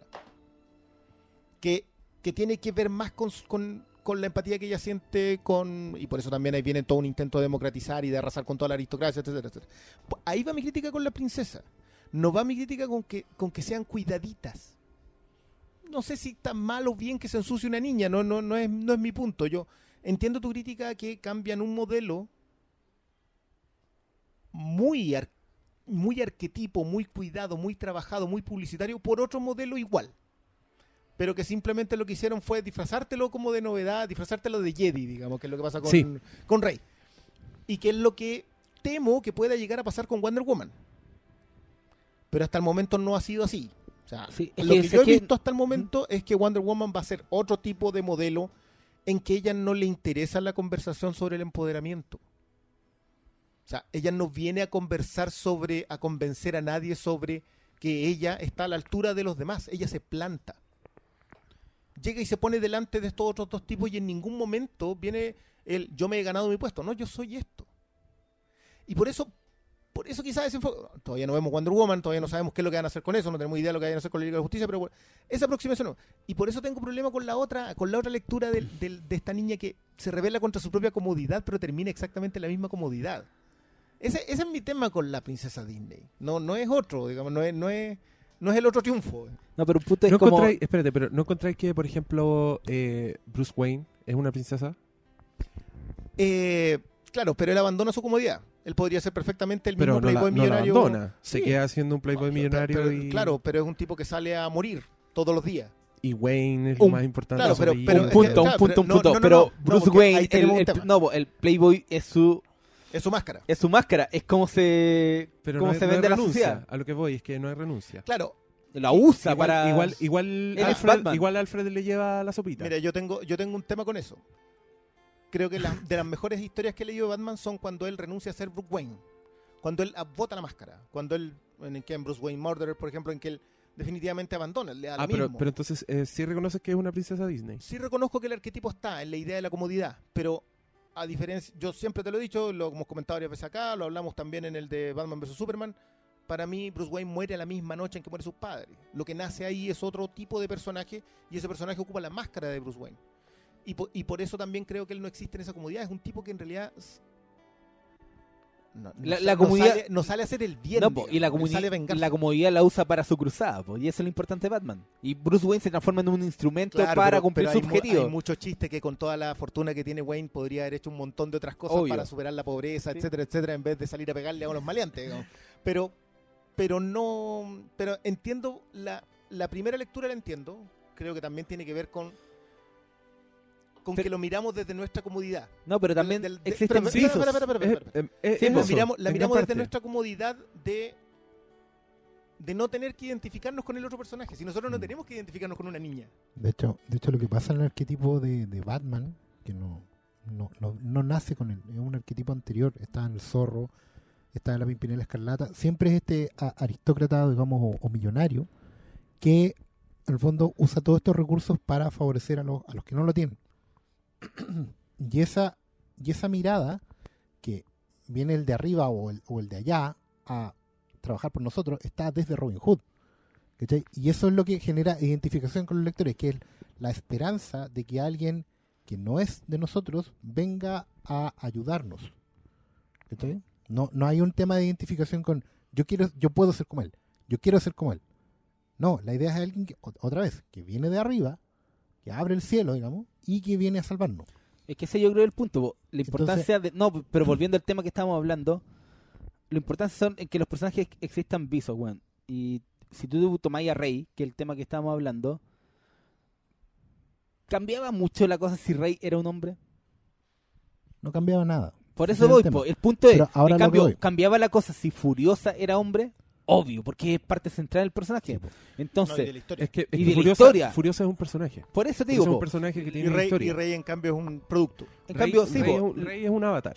Es un, Claro. Sí, po, y lo, lo importante es que con lo, esa es la weá, con los avatar no basta. No basta No, con pues poner no un, basta. no Obvio- basta con poner un personaje Obvio, solo porque obvio que pero no basta, porque, porque tú pensáis... Es que a mí lo que me da lata es eso. Hoy basta para pasar la policía tuitera. Claro, pero, Claro. pero Basta para pasar el, el, el que te hace el análisis por encimita. El que te dice, ah, qué buena, Star Wars se está poniendo... Se está, está saldando su deuda que tiene con las mujeres y está poniendo de protagonista a una mujer. Pero no están viendo qué clase de personaje era Leia comparándolo con qué clase Con de Rey, personaje es Rey. exactamente. ¿Cachai? De hecho, hay un tema con eso, porque, siguiendo con la no conversa, siguiendo con la conversa del arquetipo, ¿cachai? Que No era- en, era en una la mirada masculina del no mundo, en la mirada masculina del mundo, el hombre es muy aldeano. ¿Ya? Necesita que el señor feudal venga y baje a protegerlo y a salvarlo. Por eso se identifican con ese modelo. Para la mujer, la mirada femenina del arquetipo logra más identificación. Funciona al revés, en el sentido de que la mujer puede o no, o sea, se ve más como igual. No tiene esta distancia del señor feudal aldeano. por eso Vela y Mulan. Claro, por eso, mira, por eso la cuestión que pasa muchas veces que la señora del feudo, como obviamente está más abajo que el señor feudal, empatiza mucho más con las damas del pueblo. Onda, porque como todas somos mujeres, todas bordamos. ¿Cachai? El- la- es una caricatura, pero es para que entiendan el concepto. ¿Cachai? Que la señora feudal no está tan lejos de las, de las, de las aldeanas, ¿cachai? como si lo está el señor feudal de los aldeanos. Porque hay una relación de poder entre medio y, y- y si queréis admiración, si queréis sometimiento. La. Las mujeres, cuando, cuando se, se enfrentan al arquetipo, se, lo hacen de manera más horizontal. Por eso es penca que, no, que los modelos con los que ellas pueden o necesitan identificarse, porque ellas sí se identifican, sean tan irreales, sean tan imposibles, sean tan de zapatilla de cristal. Por eso no las llenan. Por eso ellas no se sienten realmente identificadas y por eso puede ser o no frustrante el tema. Porque siempre se habla de fantasía. ¿Cachai? Y eso es lo que en el fondo, lo, que necesitamos hoy día, eh, eh, crear personajes que efectivamente ellas puedan identificar, porque ellas, como tienen una mirada distinta al mundo, necesitan identificarse. Nosotros, los hombres, más nos sometemos a través de la admiración, porque es- establecemos relaciones de poder. Este weón es bacán. ¿Cachai? Yo quiero ser. Puta, este weón.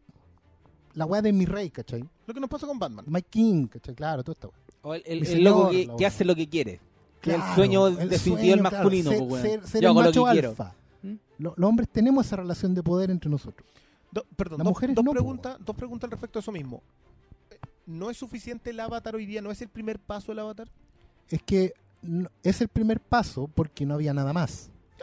¿Cachai? En- de eso, de Pero, hecho, esta pero evidentemente muchas muchas mujeres eh, que Pero es que ya... sí hay más, pues. Ese es el Claro, punto. es que eso, eso es lo que que- necesitamos. ¿Es el segundo paso? Es, mi- es una pregunta. Claro. Yo creo que yo, Yo, sí, yo creo que va bien ahí. pregunta. El avatar que- es que está, para mí, pero no está re- satisfaciendo. Repito, para mí, en, un- en una cultura pop que tiene 25 años de cine de género empoderando a las mujeres con personajes de verdad, para mí el avatar no es suficiente. Para mí el avatar es para es pa la cultura de. Es para el weón que te dice que la trilogía original de Star Wars está en deuda con las mujeres porque no ve la calidad de personaje, sino que cuenta cabezas. Claro. ¿Cachai?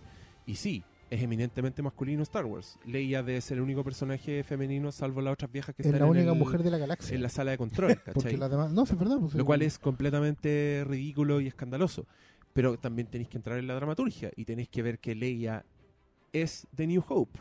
Claro. La huevona es la que mandonea a Han Solo, es la que es la que toma las decisiones, ¿cachai? Es la que Ya. le pone las medallas, es la princesa que no es el princesa. eje, Es el la princesa eje, que no es princesa porque es una espía al final. Claro. Está peleándola. Si- Sin ella Luke no existe. po. Luke no sale de, de ahí. Porque Exacto. el Lonely Hope y a través del avatar de Arturito y todo lo demás. Porque pero lo que voy yo, mira, es súper el importante. bueno, Cuando ve ese holograma dice, Claro. ¿quién es? ¿Cachai? Que lo que, lo que mira, ese, eso es súper importante ese tema, porque efectivamente el avatar, mira, el avatar está, y para muchas mujeres, como una primer pa- un primer paso, una primera mirada, funciona. Pero cuando las mujeres eh, se introducen en el mundo, cuando leen, conocen, descubren nuevos personajes, se dan cuenta que los avatares son huecos, y por eso viene la queja. ¿Cachai? Hoy en día alguien posteaba sobre Camille Claudel, que fue una escultora, ¿cachai? Que terminó encerrada en un, en un manicomio por 10 años antes de morir, ¿cachai? Básicamente porque se atrevió a hacer, ir más allá del avatar en una época en que no se podía. Lo mismo pasa con la Teresa Bilsmont, la potiza de acá, ¿cachai? Pucha, miles de otras. Aida Lupino, ¿cachai? Que era actriz, pero al final una científica. Eh, eh, pucha, no sé, hay muchos iconos más. Y, y efectivamente lo que yo decía al principio del programa, lo que, lo que descubrimos en el libro, es que había tanto personaje bacán. Tanto personaje bacán femenino desde principios del siglo anterior. Y no teníamos ni idea que existían, weón. porque los escondimos. Porque los escondimos, porque los minimizamos, porque lo convertimos en versiones. Ah, porque es una Tarzán mujer. Pero es que yo no. No- Y ya, pum, pero para, para, para, para, para, para, para. Pero es que igual ya hay que ser un poco cínico y hay que ten- tener en cuenta que esto es parte. de- ya, la cultura pop y las películas son parte de un negocio. Y sí, no basta con el avatar. Pero en un, en un negocio en donde los hueones están con el número sacando cuenta, midiendo, no sé, pues cuántos minutos sale un personaje para cumplir la cuota que le están pidiendo la ejecutiva, que está metiéndole ruido a lo- a los hueones que toman las decisiones, también hay que entender que es un primer paso, weón. Es un primer paso que antes no existía. Y yo creo que es un primer paso que no basta, pero ojalá dé para más porque Ojalá sea un paso corto, decís tú. Sí, ojalá sea un paso corto, pero es un paso necesario porque si tomamos lo que ha sido la cultura pop en los últimos 30 años, Lo que pasa es que justamente No, el- pero es lo- que que no- problema, yo no, es que uno pa' puede mí- decir mí, sí, sí no. se puede, pero tú puedes decir sí, se puede. que, a ver, Siempre se puede. No, es que yo Pero no, te puedo, lo da- yo no puedo entender que sí. sea considerado un paso adelante el Avatar cuando existe, Cuando existe el Rose. No, cuando existe Rose de Titanic. Ni siquiera voy a ir tan para atrás. ya, mira, El, es que blo- el blockbuster eso. más grande de todos los tiempos. No, Tiene a Rose. no nos parece al final, porque convengamos en esto, Fury Road fue una sorpresa para mucha gente que fuese, que tuviese el mensaje Que feminista tenía, sí. tan duro. Y no es eso, no es como que todavía que sea sorpresa, es justamente la razón por la cual más debería, o sea, o, o es la razón por la cual se valida el avatar. Que, que aún, o sea, perdón, tú acabas de mencionar a Rose de Titanic, dudo mucho que haya un, un listado en donde Rose esté quinta. O sea, te doy firmado que en todas las preguntas que nos hicieron al respecto, Nadie, menciona Titanic. Nadie, nadie. Entonces, Y ese es el punto. ese, ese es mi punto. Yo Pero es que a lo que vamos. contigo, concuerdo contigo con que llevamos mucho tiempo avanzando en la cultura pop, que era una de las quejas a propósito de lo que dice de, de esta carta que, me- que coloca Cangrejo, que es muy cierto. Si tú vas y miráis por encima los cómics hoy día, no vas a encontrar. Hoy día sí quizás, pero hace un año y medio no. Pero hoy día sí, el Reverde ha tirado un montón de cosas, Batgirl está en otra parada, etcétera. Y otros etcétera, personajes secundarios, porque los, los de Y ni Marvel. tan secundarios, hay algunos muchos protagonistas. O sea, No, Miss Marvel, a eso me refiero. Claro, pero el caso de Marvel. Marvel hoy día, Wolverine es mujer, Thor es mujer, eh, Hawkeye es mujer, eh, Iron Man es mujer, Capitán Marvel es mujer. Capitán Marvel es mujer. Entonces, no es que no estén, pero es solamente el avatar o en realidad tomaron un legado. Y ese legado lo tomaron desde el mundo machista, de la idea de que esto es el personaje masculino, vistámoslo de mujer, que es, el- que la idea del avatar. Porque por algo es una sorpresa Rose, porque por algo fue una sorpresa Fury Road. Ahora, muchos hablan de, de que eh, Cameron es tremendamente feminista. Yo creo que él construye personajes femeninos fuertes, pero no sé si eh, hay una lucha contra el machismo en ese personaje femenino fuerte. O es simplemente que él parte de la idea, el otro día leí un muy buen artículo sobre la diversidad y que decía que, que hay que dejar de lado esta lucha por la diversidad. Simplemente hay que decir, somos todos, el mundo es diverso, vamos al otro paso. Y que quizá de alguna manera es lo que yo veo en, en- en Cameron. Yo, yo también creo que ahí está Cameron. Creo que el weón hace personajes buenos nomás. Y no. Es como, un poco como Joss. Lo que contestó Joss Whedon. Ah, sí. Como que esa cita, ¿te la sabes tú? Que es cuando le preguntan eh, algo así como. ¿Por qué siempre tenéis que escribir personajes femeninos tan fuertes en tu, en tu weá? Le preguntaron eso. Y el weón contestó. Porque tú tenés sentir la necesidad de hacerme esa pregunta. Claro. Por eso tengo que escribir personajes fuertes. Sí, yo estoy leyendo la- en el capítulo de Buffy de este, de este libro que, que hablaba la semana pasada y ¿Cómo se llama el libro? Se, lo- se llama The Revolution Was Televised. Y fue... Yo lo hablaba la semana pasada a propósito de que cuando te dan otros puntos de vista de cosas que tú has visto de una manera o de dos maneras durante mucho tiempo y alguien va y te coloca otra, que es, es esa luz que necesitamos hoy día. Es, es esa nueva ventana que nos están abriendo de mirar, de revisar. O sea, para mí cuando me saliste con lo del slasher film, siempre ha sido un género feminista. Puta, tuve que volver y agarrar un montón de películas, revisarle y decir, sí, po, siempre lo ha sido. De la misma manera que el western siempre fue machista y no puedes sacarlo de ahí. O sea, Los Siete Magníficos coloca un personaje femenino fuerte, pero sigue siendo machista la película. No, no puedes evitarlo porque son los hombres los que vienen a salvar el pueblo. Independiente que sea una mujer la catalizadora, son los hombres los que vienen a salvar el pueblo. Entonces, son géneros tan marcados que de pronto revisarlos con nueva luz te ayudan. Y eso, yo creo que si había una razón por la cual necesitábamos tener esta conversación es porque desde hace ya un año y medio, dos años, estamos empezando a mirar las mismas películas y las nuevas películas con otro ojo. Y esa, esa, ese justo punto de empezar a mirarlo con otro ojo es el primer paso. El avatar probablemente no nos parezca bien cuando... O tú- suficiente. o suficiente. Pero sabes que yo creo que para una industria que se mueve tan lento, no es un mal paso. Puede que parezca muy chico, pero yo creo que no es un mal No, paso. y, y especialmente considerando ya, uno puede hablar de James Cameron, George Miller, pero son autores, pues, y en sus películas meten su visión, y en, en el en, en Rey, son productos, ¿cachai? Y creo que sí es importante que en, en, en un producto de un estudio que solo le pregunta, le pregunta, wow, weón, ¿cuántos miles de millones recaudó tu película?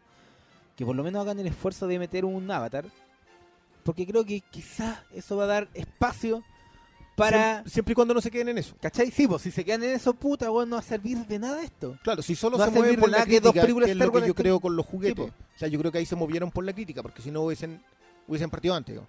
Pero está bien. No sé si tanto por la crítica, es como, oh, estamos, quizás estamos perdiendo plata en esto, y eso es que- importante. Es que la crítica, claro, se mueve para ese lado. O sea, al final hay una redefinición de la industria que es indispensable hacer. Y esa redefinición de la industria va a llegar hasta el chazo.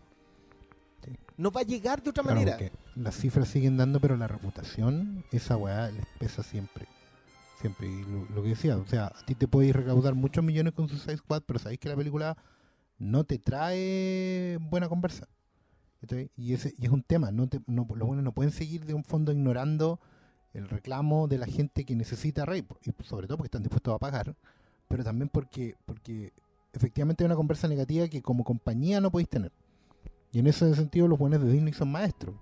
Saben detectar perfectamente, por ejemplo, hoy día yo leí que Disney hace rato estaba en, con conversaciones para comprar Twitter. ¿Cachai? Disney se iba a comprar Twitter. Yo lo, lo- lo he cagaste, dicho siempre. cagaste, doctor malo.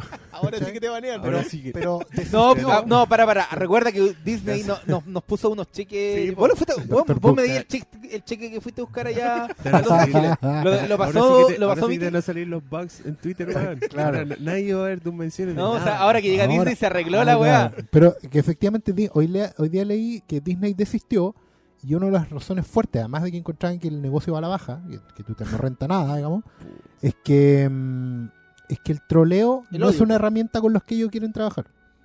No están dispuestos a, a meterse ahí. ¿cachai? ¿Vieron, lo que hicieron tuiteros culiados?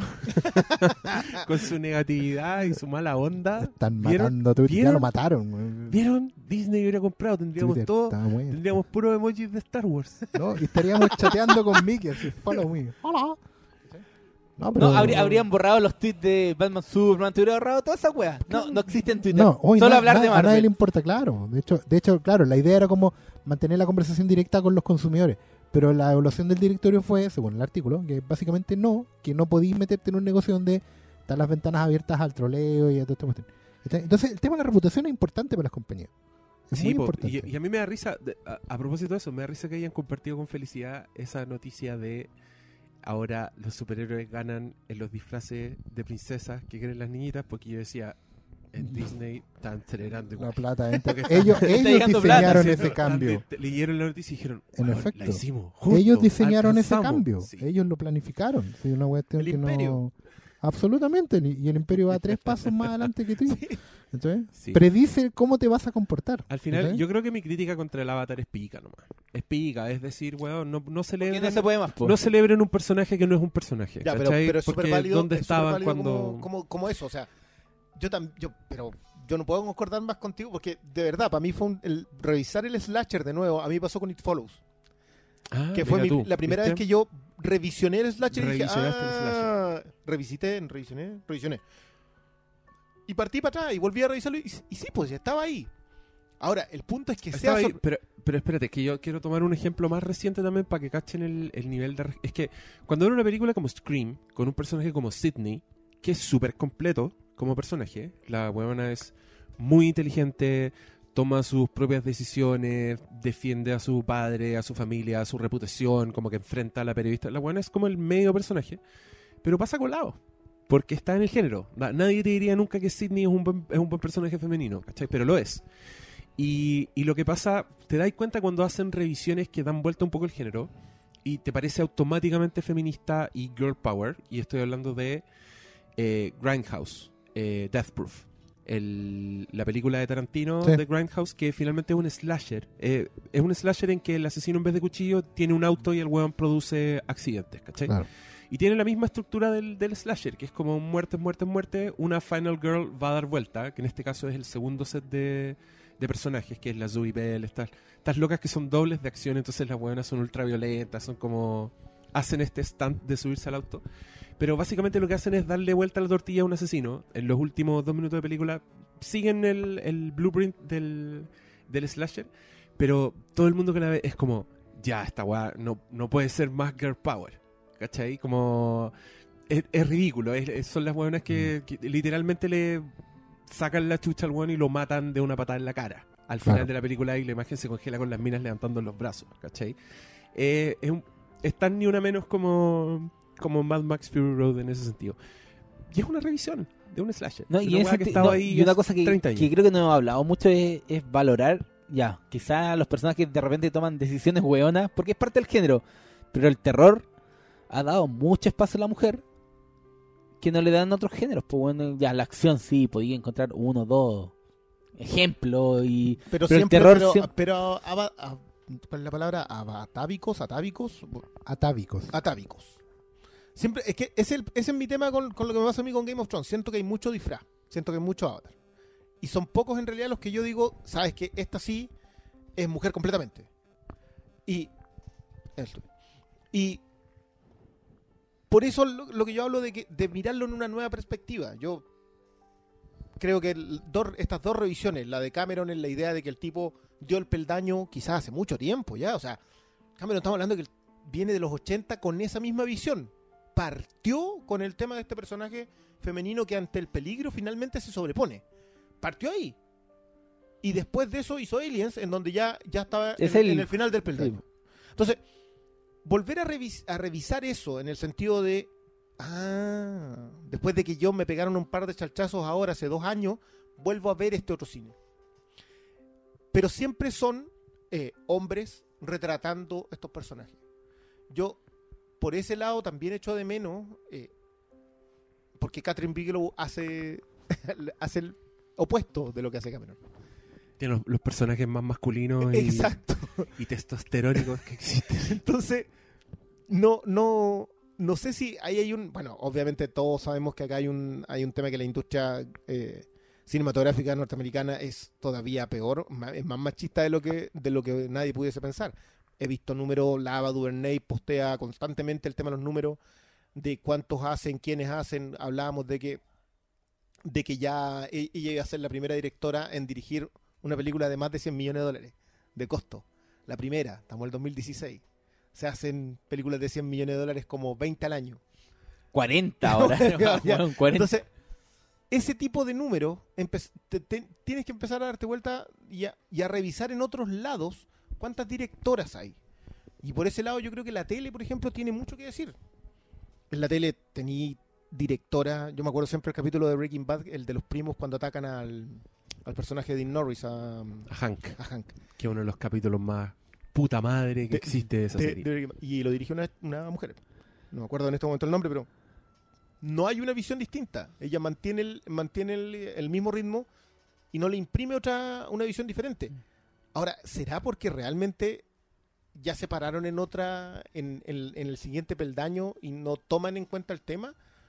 ¿O, o la presión del medio las mantiene ahí? o, o el mundo las masculi... La masculiniza, claro. ¿cachai? Y, y- y en eso te diría como ya, preguntarte algo tan simple, ¿cuántas directoras hay? ¿Cuántas directoras han, diri- han dirigido eh, películas blockbuster de más de 100 millones? Te llevan a otras preguntas que son tanto más válidas. ¿Cuán- ¿Cuántas presidentas hay? ¿Cuántas gerentas hay? ¿Cuántas ingenieras a cargo de obras hay? En Hollywood, olvídate. entonces En eso- Hollywood el tema del- del- de las producciones, de la... O sea, claro, tenemos a Kathleen Turner. O sea, perdón, a Kathleen Kennedy. ¿Quién- quién es? Ah, te- Y a la, ¿cómo se llama la socia de Tom Cruise? Paula mm, Sí, la Paula. Walker, creo que era. No, no, no es Walker. Ya, pero- Wagner. Sí, Wagner, Wagner. Paula Paula Wagner. Wagner. Ya, son dos nombres que te saltan así al, al pensar en, en gente que estaba detrás produciendo. Galen Hart. No, y la otra son como... Galen Hart. Galen La, Philippa no- Boyens, pero. No, pero ella no, pero es- ella es escritora. No, pero el otro ya. Está la esposa de Robert Downey Jr. Está la esposa de Zack Snyder, claro. ¿cachai? Pero Y son el otro es-. Sí, po. ese- y Claro. son como. Y no, no se valen. Laura, uno dice. Laura siempre dice. Donner. Sí, po. Y aunque, Claro, sí, entraron po, por ahí. y aunque ella se desligó de James Cameron, siempre fue como la ex de James Cameron, ¿cachai? Sí, pero Y después fue la mina de Palma. Ah, perdón, Galen Hart. O, o- ya. No, pero. Es el punto, ¿cachai? Como. ¿Cuál Pero es el espacio pero- que se les da? Pero todas esas cosas no tienen que ver con las películas propiamente tales. Estamos hablando de industria, ¿no? Pero igual. Claro, creo pero- que pero ¿cuál es la toman visión femenina en esa industria? ¿Hay visión femenina en la industria? No sé. Yo no sé tampoco. De hecho, estaba pensando justamente en lo que había dicho Kathleen Kennedy a propósito de Rey, a propósito de. Porque le preguntaron en todos lados de qué sentía, que por fin tenía una protagonista femenina. Y ella sí, en el fondo defendía la idea del avatar, de visibilizar a un personaje y colocarlo adelante, que en el afiche fuera más grande la niña que todos los demás, ¿cachai? Y, y a eso te refleja un poco una mirada que, que es muy de, de- de primer paso, como lo que estamos hablando. ¿cachai? O sea, todavía están ahí, están en la puerta recién, mirando para adentro. Yo creo que no han entrado todavía. La industria, Año independiente 2000, que sean. Y lo viste, año 2016, esa es la wea. Claro. ¿Sabes qué? Yo sí le voy a conceder una cosa al Avatar. Sí, Ajá. o sea, la- la- a la idea de este primer paso. Y es que de alguna manera nos ha hecho ver que la, la principal línea de resistencia, que es este troll que empieza, pero ¿por qué empezaron a colocar mujeres? Que, Oh, la es moda. Claro, claro. Ese empieza a ser visible y a ser desechable. Y ese primer paso yo creo que tiene, si tiene un valor lo del avatar, es ese. Porque empiezas a decir, ¿sabes qué? No me sirve esto. Puedo colocar este personaje y ser exitoso. O sea, puedo colocar un personaje femenino protagonista, tal vez medio disfrazado, medio- eh, puedo. Y probablemente con Rogue One nos enfrentemos con un personaje ya crecido. O sea, que, que realmente vaya y plantee, o puede que nos encontremos con un personaje a la Cameron. En el otro paso. Y ya los cuestionamientos del troll, del eh, no me acuerdo quién lo definió como machi troll, que lo encontré... que- Pero pa- ¿por qué machitrol? por- porque son machistas, po. Un Pero, pa- para mí, para mí el machitrol es tan... Puta... Desechable, no hay que tomarlo en cuenta, ni. Ignorante. Sí. Ignorante. Pero finalmente. justamente eso, Como se que ha el, el visibilizado machitrol su ignorancia. El machitrol que te dice que las mujeres no tienen nada que hacer en ese cine es como ignorante. Ya, po, y po, no, no y yo creo que va, onda, va no relacionado con el, va relacionado con el tema central, porque al final hablamos del comienzo de la empatía, pero también otro tema central es la educación. Pues, y, y en la cultura pop la educación es abrirse a otra, no cerrarse a solo una, a una cosa, weón. Es abrirse a ver. Y exponerlo. Pero yo creo que yo creo que no estoy tan esperanzado como ustedes porque siento que la Es weá que es no un hay fracaso. esperanza, ¿no? Siento que la weá es un fracaso. sí, no, siento que, por ejemplo, yo, yo siento que Ghostbusters lo hizo bien. Ghostbusters no se contentó con hacer una versión femenina del personaje que ya estaba en la otra película. Inventó personajes nuevos. Ya, sí. y personajes que son mujeres y que yo encontré muy tridimensionales. Pese a todas las críticas que la negra es súper exagerada, que la otra weona pone puras caritas. Bueno, yo encontré que eran personajes bien redondos, bien coherentes y, y bien con inquietudes así muy muy ejemplificantes. De hecho, los personajes en ese sentido son O sea, mucho mejores que la película. Las hueonas tienen curiosidad científica, Sí. por ejemplo. Como que una ve al mijito rico y no tiene problema en ponerse súper buena con el mijito rico, pero no es tema, ¿cachai? No la define como personaje. Todas esas hueas que yo en el cine encontraba, que bien, que bien, que bien, loco, a Ghostbusters le fue como la calle. Así, no van a ser Ghostbusters 2 con esa hueá. No, y las pérdidas, olvídate. Entonces, que por una parte, esta weá no se vea, no se aprecie y al contrario, se sienta que el machitrol ganó, porque el weón dijo que la weá era un fracaso y la weá fue un fracaso, comparados con, guau, qué buena Rey, por fin se salda la duda con Star Wars, para mí es súper desalentador. Es sentir, weón, no, no están entendiendo. No, la empatía no está funcionando acá. Como que se- siento que se está perpetrando el problema más que, que dar pasos. ¿Cachai? Porque cuando un género tan basurado como el slasher va más adelante que la última película de Star Wars, es como. Ya, po. De hecho, yo creo que el problema que, que justamente lo más triste con, con Ghostbusters es que la película no fracasó porque los personajes sean mujeres. Fracasó porque está anclada en la nostalgia. Fracasó porque, sigue- entienden, no, fracasó no, porque no porque- entienden que los cazafantasmas son cuatro hueones y no solo cuatro hueones. Tenía que ser Bill Murray, Dan Por eso. Aykroyd. Eso es, Y la película- y la el película- Mundo, el mundo está encerrado a ver la misma hueá siempre. Por eso, es que el punto es ese. Eso, punto. se, eso se llama anclado en la nostalgia. Claro, y el punto es que la película no niega eso, sí ese es el problema. La película presenta personajes nuevos, pero repite la película de Bill Murray para dejar contentos a todos y con eso no dejó contento a nadie. Claro, cuando construyes muy, muy buenos personajes, pero la historia pero los que metes en la misma película y empezáis con efecto espejo que es una cuestión pero atroz, pues. En, cambio, en cambio, Mad Max. Eso. No, no, no. ¡Eh! No, lo que yo quería decir de Mad Max es una. Me quiero sacar una, una bala que tengo otra vez hace rato.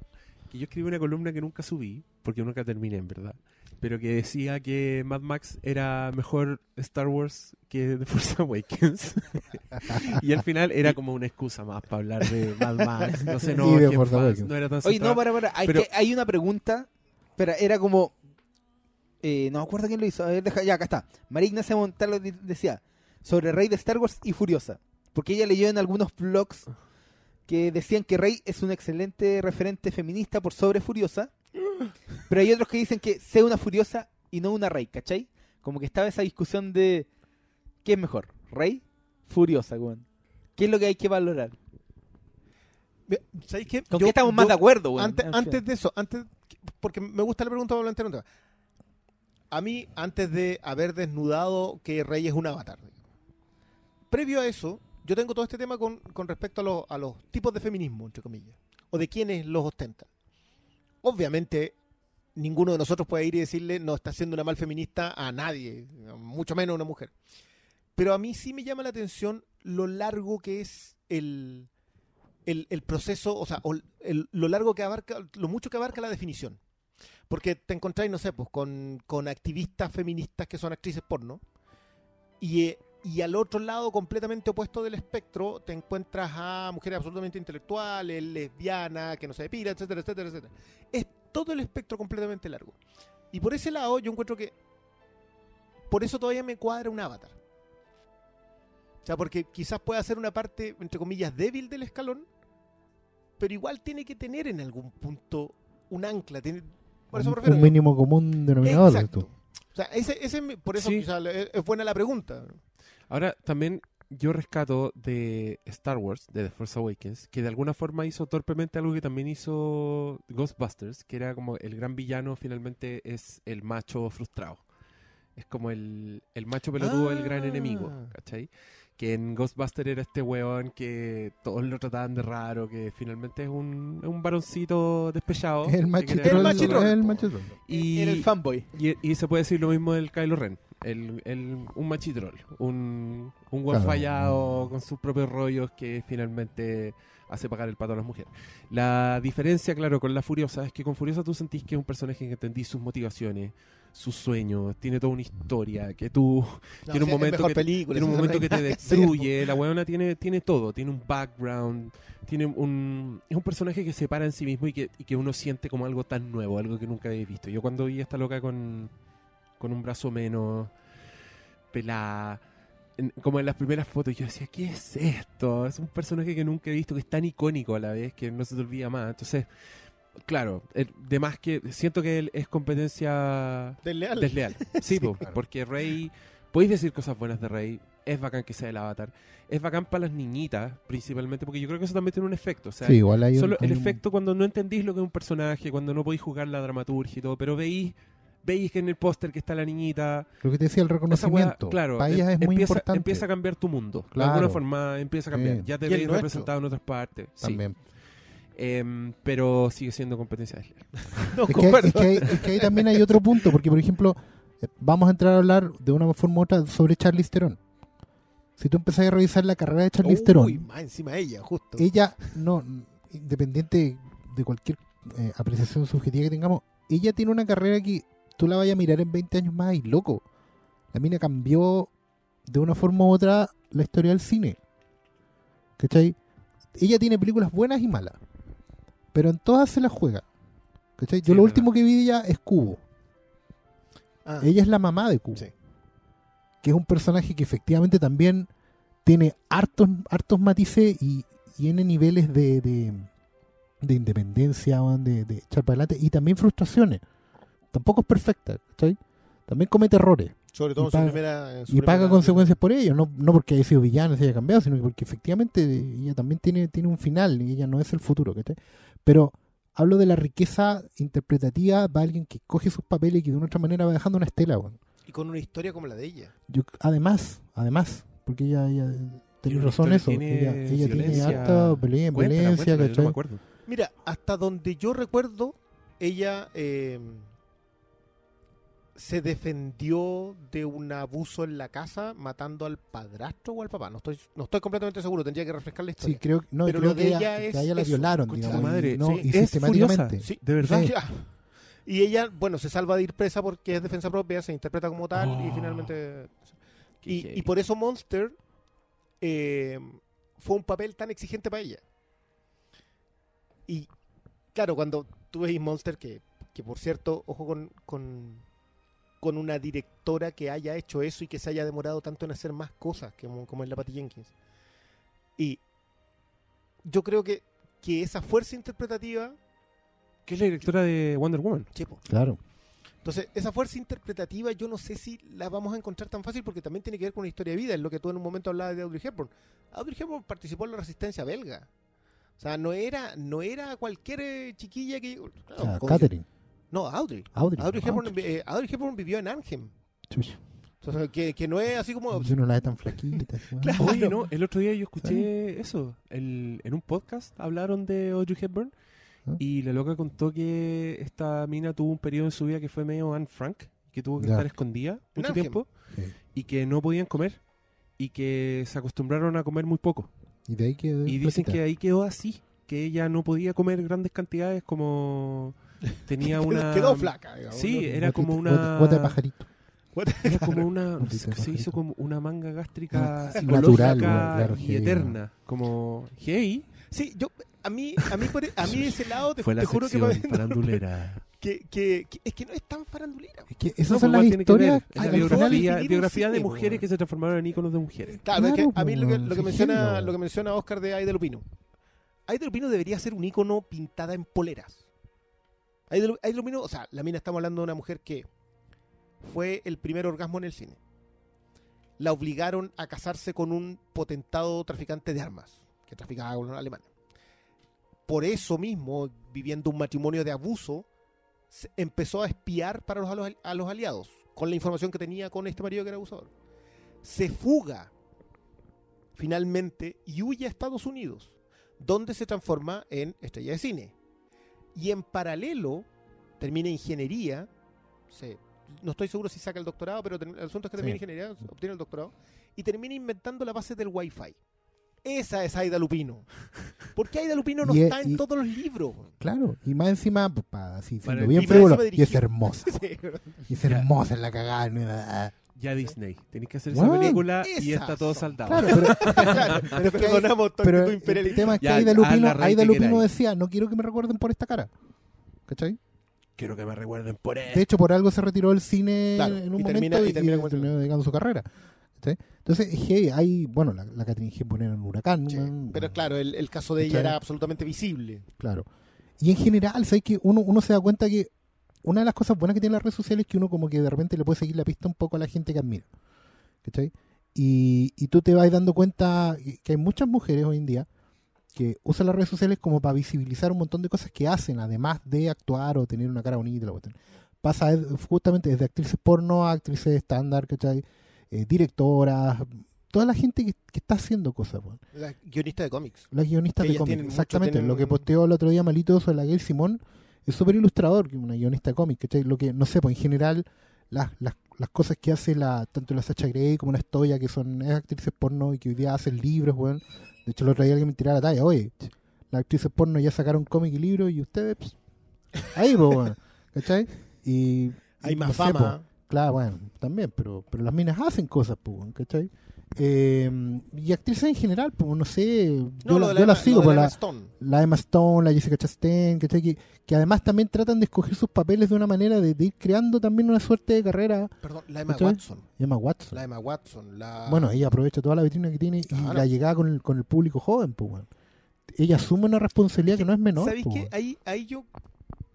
Lo que habláis tú de la pasada de siglo, lo que, lo que siempre hablo yo del tema generacional. Para ellos no sé si se- vaya a ser tema. Sí, en realidad no lo es. ¿no? Porque Ellos lo El hacen porque les sale nosotros, natural. el tema es para nosotros, porque ellos crecieron con Hermione. O sea, por, por ellos me refiero a los millennials. O sea, no, no, Y están creciendo con estas discusiones igual. Y, y no, es que para ellos son discusiones ajenas, como que no entienden de qué están hablando con esto. Pero claro, lo entienden cuando llegan al punto de la prisión. Cuando llegan al... Yo, yo eh, tengo una anécdota con, con la heredera, con, con mi hija. Que llega un momento para la Copa América del 2015. eh, andan todos los niños con el tema selección chilena, etcétera, etcétera. Y el chichi chile le levi a Chile con puré, que es el ni- dicho de los niños y, Maravilla. y llega, empieza con todo eso y se ponía una camiseta que yo tenía para ver los partidos. Se ponía la camiseta y la usaba de vestido. Y cantaba una cosa que yo no sabía muy bien qué era porque era más chica, tenía menos de tres años. Y, y voy a la celebración del Día del Padre en el jardín. Y sale bailando de danza árabe. Y después llegan los niños haciendo el grito de la barra. Y yo quedé así como, a, ver, acá, acá pasó algo. Y se lo pregunto a ella, le digo, oye, ¿y, lo hicieron los niños? Sí, esas cosas las hacen los niños, nosotros tuvimos que bailar. Textual. Yo le comento esto a un amigo que tiene dos hijas y un hijo. Y, se lo comento un tanto molesto, como con un gesto así como, ¿qué pasó esto? y él obviamente se burla en un tono muy burlón y me dice, pero ¿cómo? ¿Cómo alguien osa decirle a tu hija que no puede hacer algo? Pero es cierto. po. Vivimos en una sociedad en donde educadores, educadoras, la gente en general va y le dice a una niña que no puede hacer La algo. gente vieja. Te predetermina un rol, que es la peor hueá que puede hacer esta Que- sociedad. po. Claro. Entonces, de esos, quizás es nuestra responsabilidad de librarlos. Porque ellos van a crecer en una sociedad que no entiende por qué pasa eso. O sea, ella no entiende por qué pasa. Porque, ¿Por qué yo no puedo hacer eso?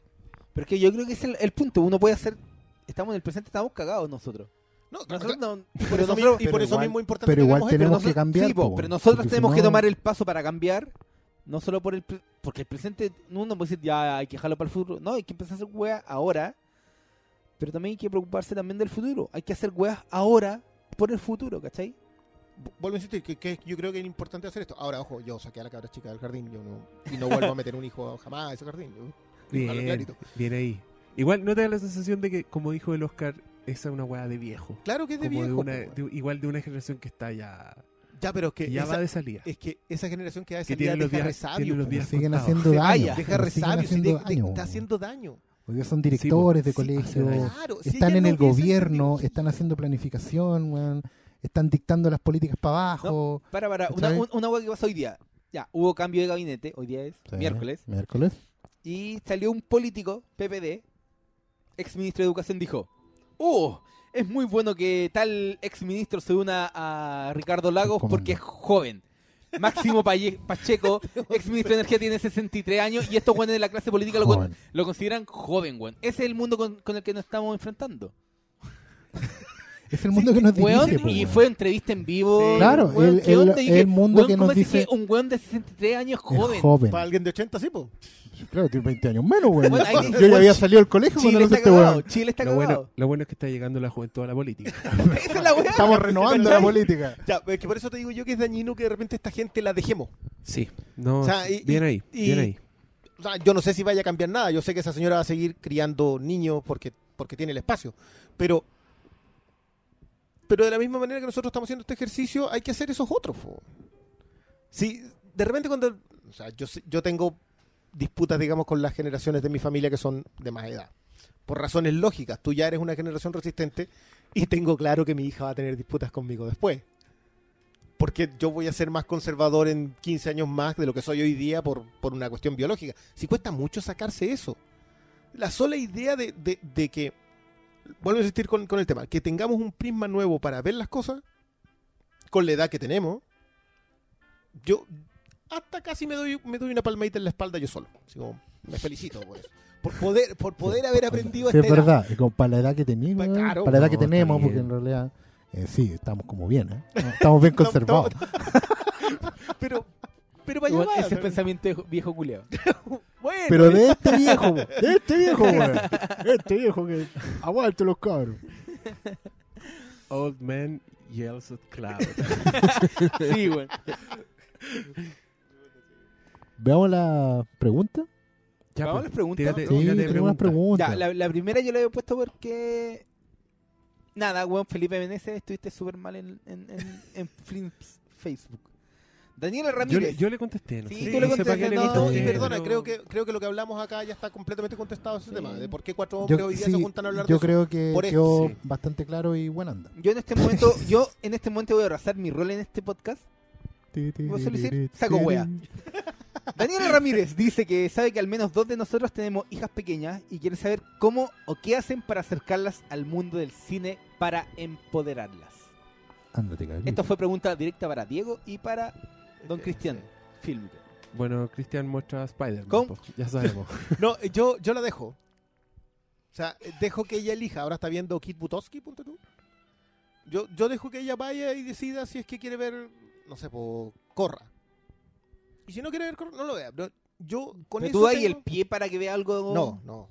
No, Sí, porque o- si no le habría hecho, le habría obligado a dejar de ver Spider-Man y ponerse a ver la Liga de la Justicia. Ah, No ya. puedo, dale, no dale, dale, dale, dale, dale. Es que ese es mi tema. Yo, yo De- creo la, que- la dejáis ojo, ser. Ojo, yo sí creo que a los 7 años voy a empezar a dejarle las de Miyazaki encimita.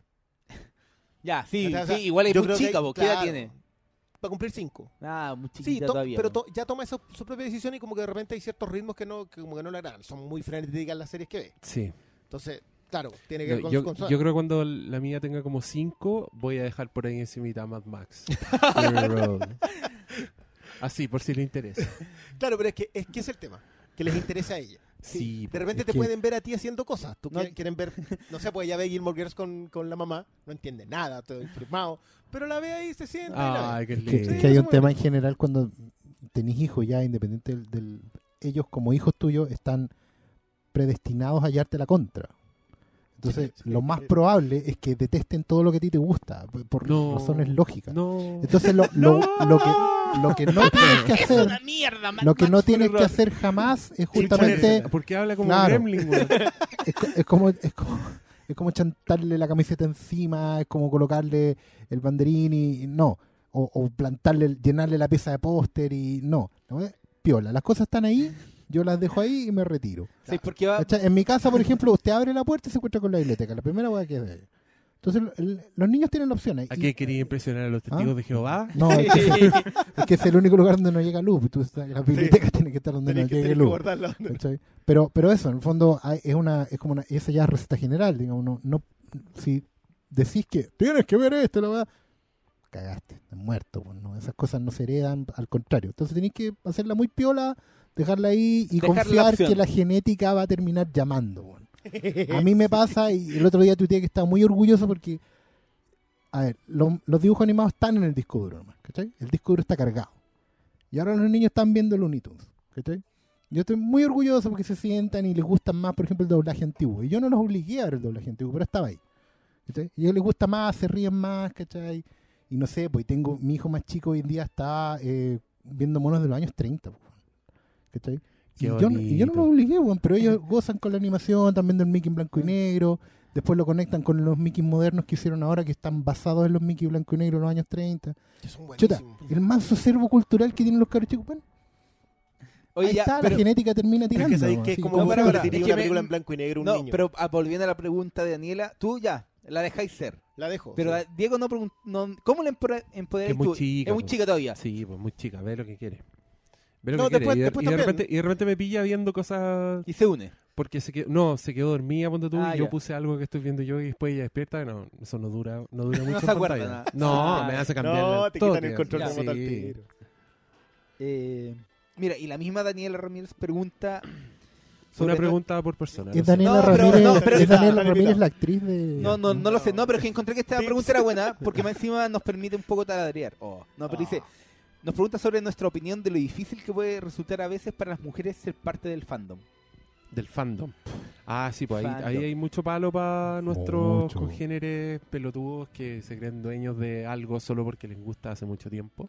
Y no solo eso, Y es como coartar la posibilidad de que otra, que una mujer opine solo porque su- en su rol no puede saber de lo que supuestamente tú sabes más solo por ser hombre. No, pero eso ya es ser Weón, pero, ¿no? no, Sí. pero weón, en el fandom existe mucho. Yo creo que es donde más Sí. existe. Yo creo que existía. no, Sí. Yo- no, no, yo. existe Sí, mucho. es que vuelvo, yo vuelvo a insistir con, el- con la brecha generacional. Hoy día la entrada. O sea, Pero es que- no, la- no, pero para, para, es que en- partamos de la base que se habla del ñoño y no de la ñoña. Claro, pero. ¿Cachai? pero ellas están armando. Mira, yo sigo en Twitter a unas chicas que se llaman las Valquirias y que son una asociación de eh, dependientes de comiquerías. ¿What? Tal cual. Y lo que ellas hacen Pero explica, ¿qué es una dependiente? atienden Una comiquerías. vendedora, Ya, ya, Vendedoras vendedora, de vendedora. comiquería Ya. o gerentes, etcétera, etcétera. O dueñas de comiquería, hay alguna por ahí. Ya hace como un mes empezaron a organizar charlas con artistas del cómic. Esto obviamente funciona en el primer mundo porque la gente está más cerca. Y tenían un desayuno con Mario Liliu. Tenían un desayuno con la mm, eh, Gail Simone. Y empiezan a invitar gente y a distribuir. Ahora, yo no las sigo Gen- porque- para, para, gente del primer mundo, ¿no? Como en las tiendas de Chile, No, donde no, no, va y el, y el, y el, y el- tomar, y el dueño está eh, pasado a poto, weón. No, este es primer mundo. Bueno, volvemos, a volvemos, a la conversación, digamos. Eh, ahí, cuando tú empezás a seguir a esa gente, cuando tú empezás a, a ver que los planteamientos de ellos no son distintos de los otros, sino que van, ¿qué cómics se compraron hoy día? ¿Qué personaje femenino les ha gustado de los últimos años? Etcétera, etcétera. Todos los días te tiran una pregunta. Y yo lo sigo porque es súper bueno ver las respuestas de la gente. Y ahí te das cuenta que este fandom más nuevo no tiene esa misma actitud que el, que el, que el viejo que, no, que venís a hablar tú si tú eres mujer, tú no tenías idea. Eso ya no existe. Eh, viejo, vuelvo a insistir. La, Desechable. la- la vieja guardia guardia desechable. La vieja guardia es desechable, ya se fue. Ahora, igual Pero ahí igual- puede haber. Y que se vaya, ojalá. No, pero es, Ojalá. que- es como un círculo vicioso igual. Pues si era un, un producto que empezó, el cómic era un producto que empezó, era para niñitos, ¿cachai? Eso también Sí, lo hablamos. Por ende, el Batman era sexuado, las niñitas eran tratadas como un... Objeto. un, un- no, ni siquiera, era como un... Un relleno, ello, un ente, relleno. No, un ente desconocido, un ente que era misterio y que no se tocaba porque eran para niñitos en la época en que... "Uy, niñitas, qué asco, Ew. ¿cachai? Em, y entiendo que en algún minuto exista alguien que se sienta que sienta que estos gustos son exclusivos de él, ¿cachai? Como, como para llegar a decir algo así como usted no opine que usted es mujer, ¿cachai? Claro, pero es que ya cambió igual. Pero para mí eso ya es como la prehistoria. Eh, Exacto. Ahora- Ahora, yo me refiero, es la Pero prehistoria. igual sí, yo he visto ese rechazo de como el, que el, el nerd que el nerd elitista, el weón que te dice tú no sabes tanto como yo, por ende no mereces Hablarme. hablar de esto, ni ponerte ese disfraz, ni salir diciendo en la, en la tele diciendo que tú eres ñoña, ¿cachai? Y eso es bien peludo. No, pero, pero yo vuelvo, vuelvo sobre lo, del, lo de la conversación de Rey. Es bueno que se visibilice el machitrol. Porque lo desecháis, o sea, lo identificas y dices, chao, no, no te leo más, no te, no te pesco más. ¿Para qué? ¿Para qué vamos a tener una... que- lo que yo mencionaba a propósito de ciertos grupos de gente que no lo puedes convencer ni con toda la evidencia científica del mundo. ¿Para qué hay a hablar con esa gente? ¿Para qué hay a tener una conversación con esa persona? Por- menos por Twitter, menos por redes sociales. Sino, ¿qué le vaya a cambiar de opinión a una persona que no va a cambiar? No, nada. Entonces, Es, es tiempo perdido. Ahora, Sí. a mí lo, lo único que, que me gustaría marcar en ese tema es que efectivamente la- las mujeres eh, y las chicas en general han, han entrado y han hecho su, su espacio propio. El problema es que han hecho, han- se han visto obligadas a hacer su espacio propio. O sea, escriben entre ellas, para ellas, con ellas, porque la estructura del cómic en general sigue siendo cerrada. ¿Cachai? Entonces, lo que hoy día tenemos es que empezamos a convivir mundos. El cómic de superhéroe en general es súper machista, súper blanco, súper caucásico en general. Pero, no, Pero espérate, espérate. Por el otro lado tenéis el manga, que es una isla aparte.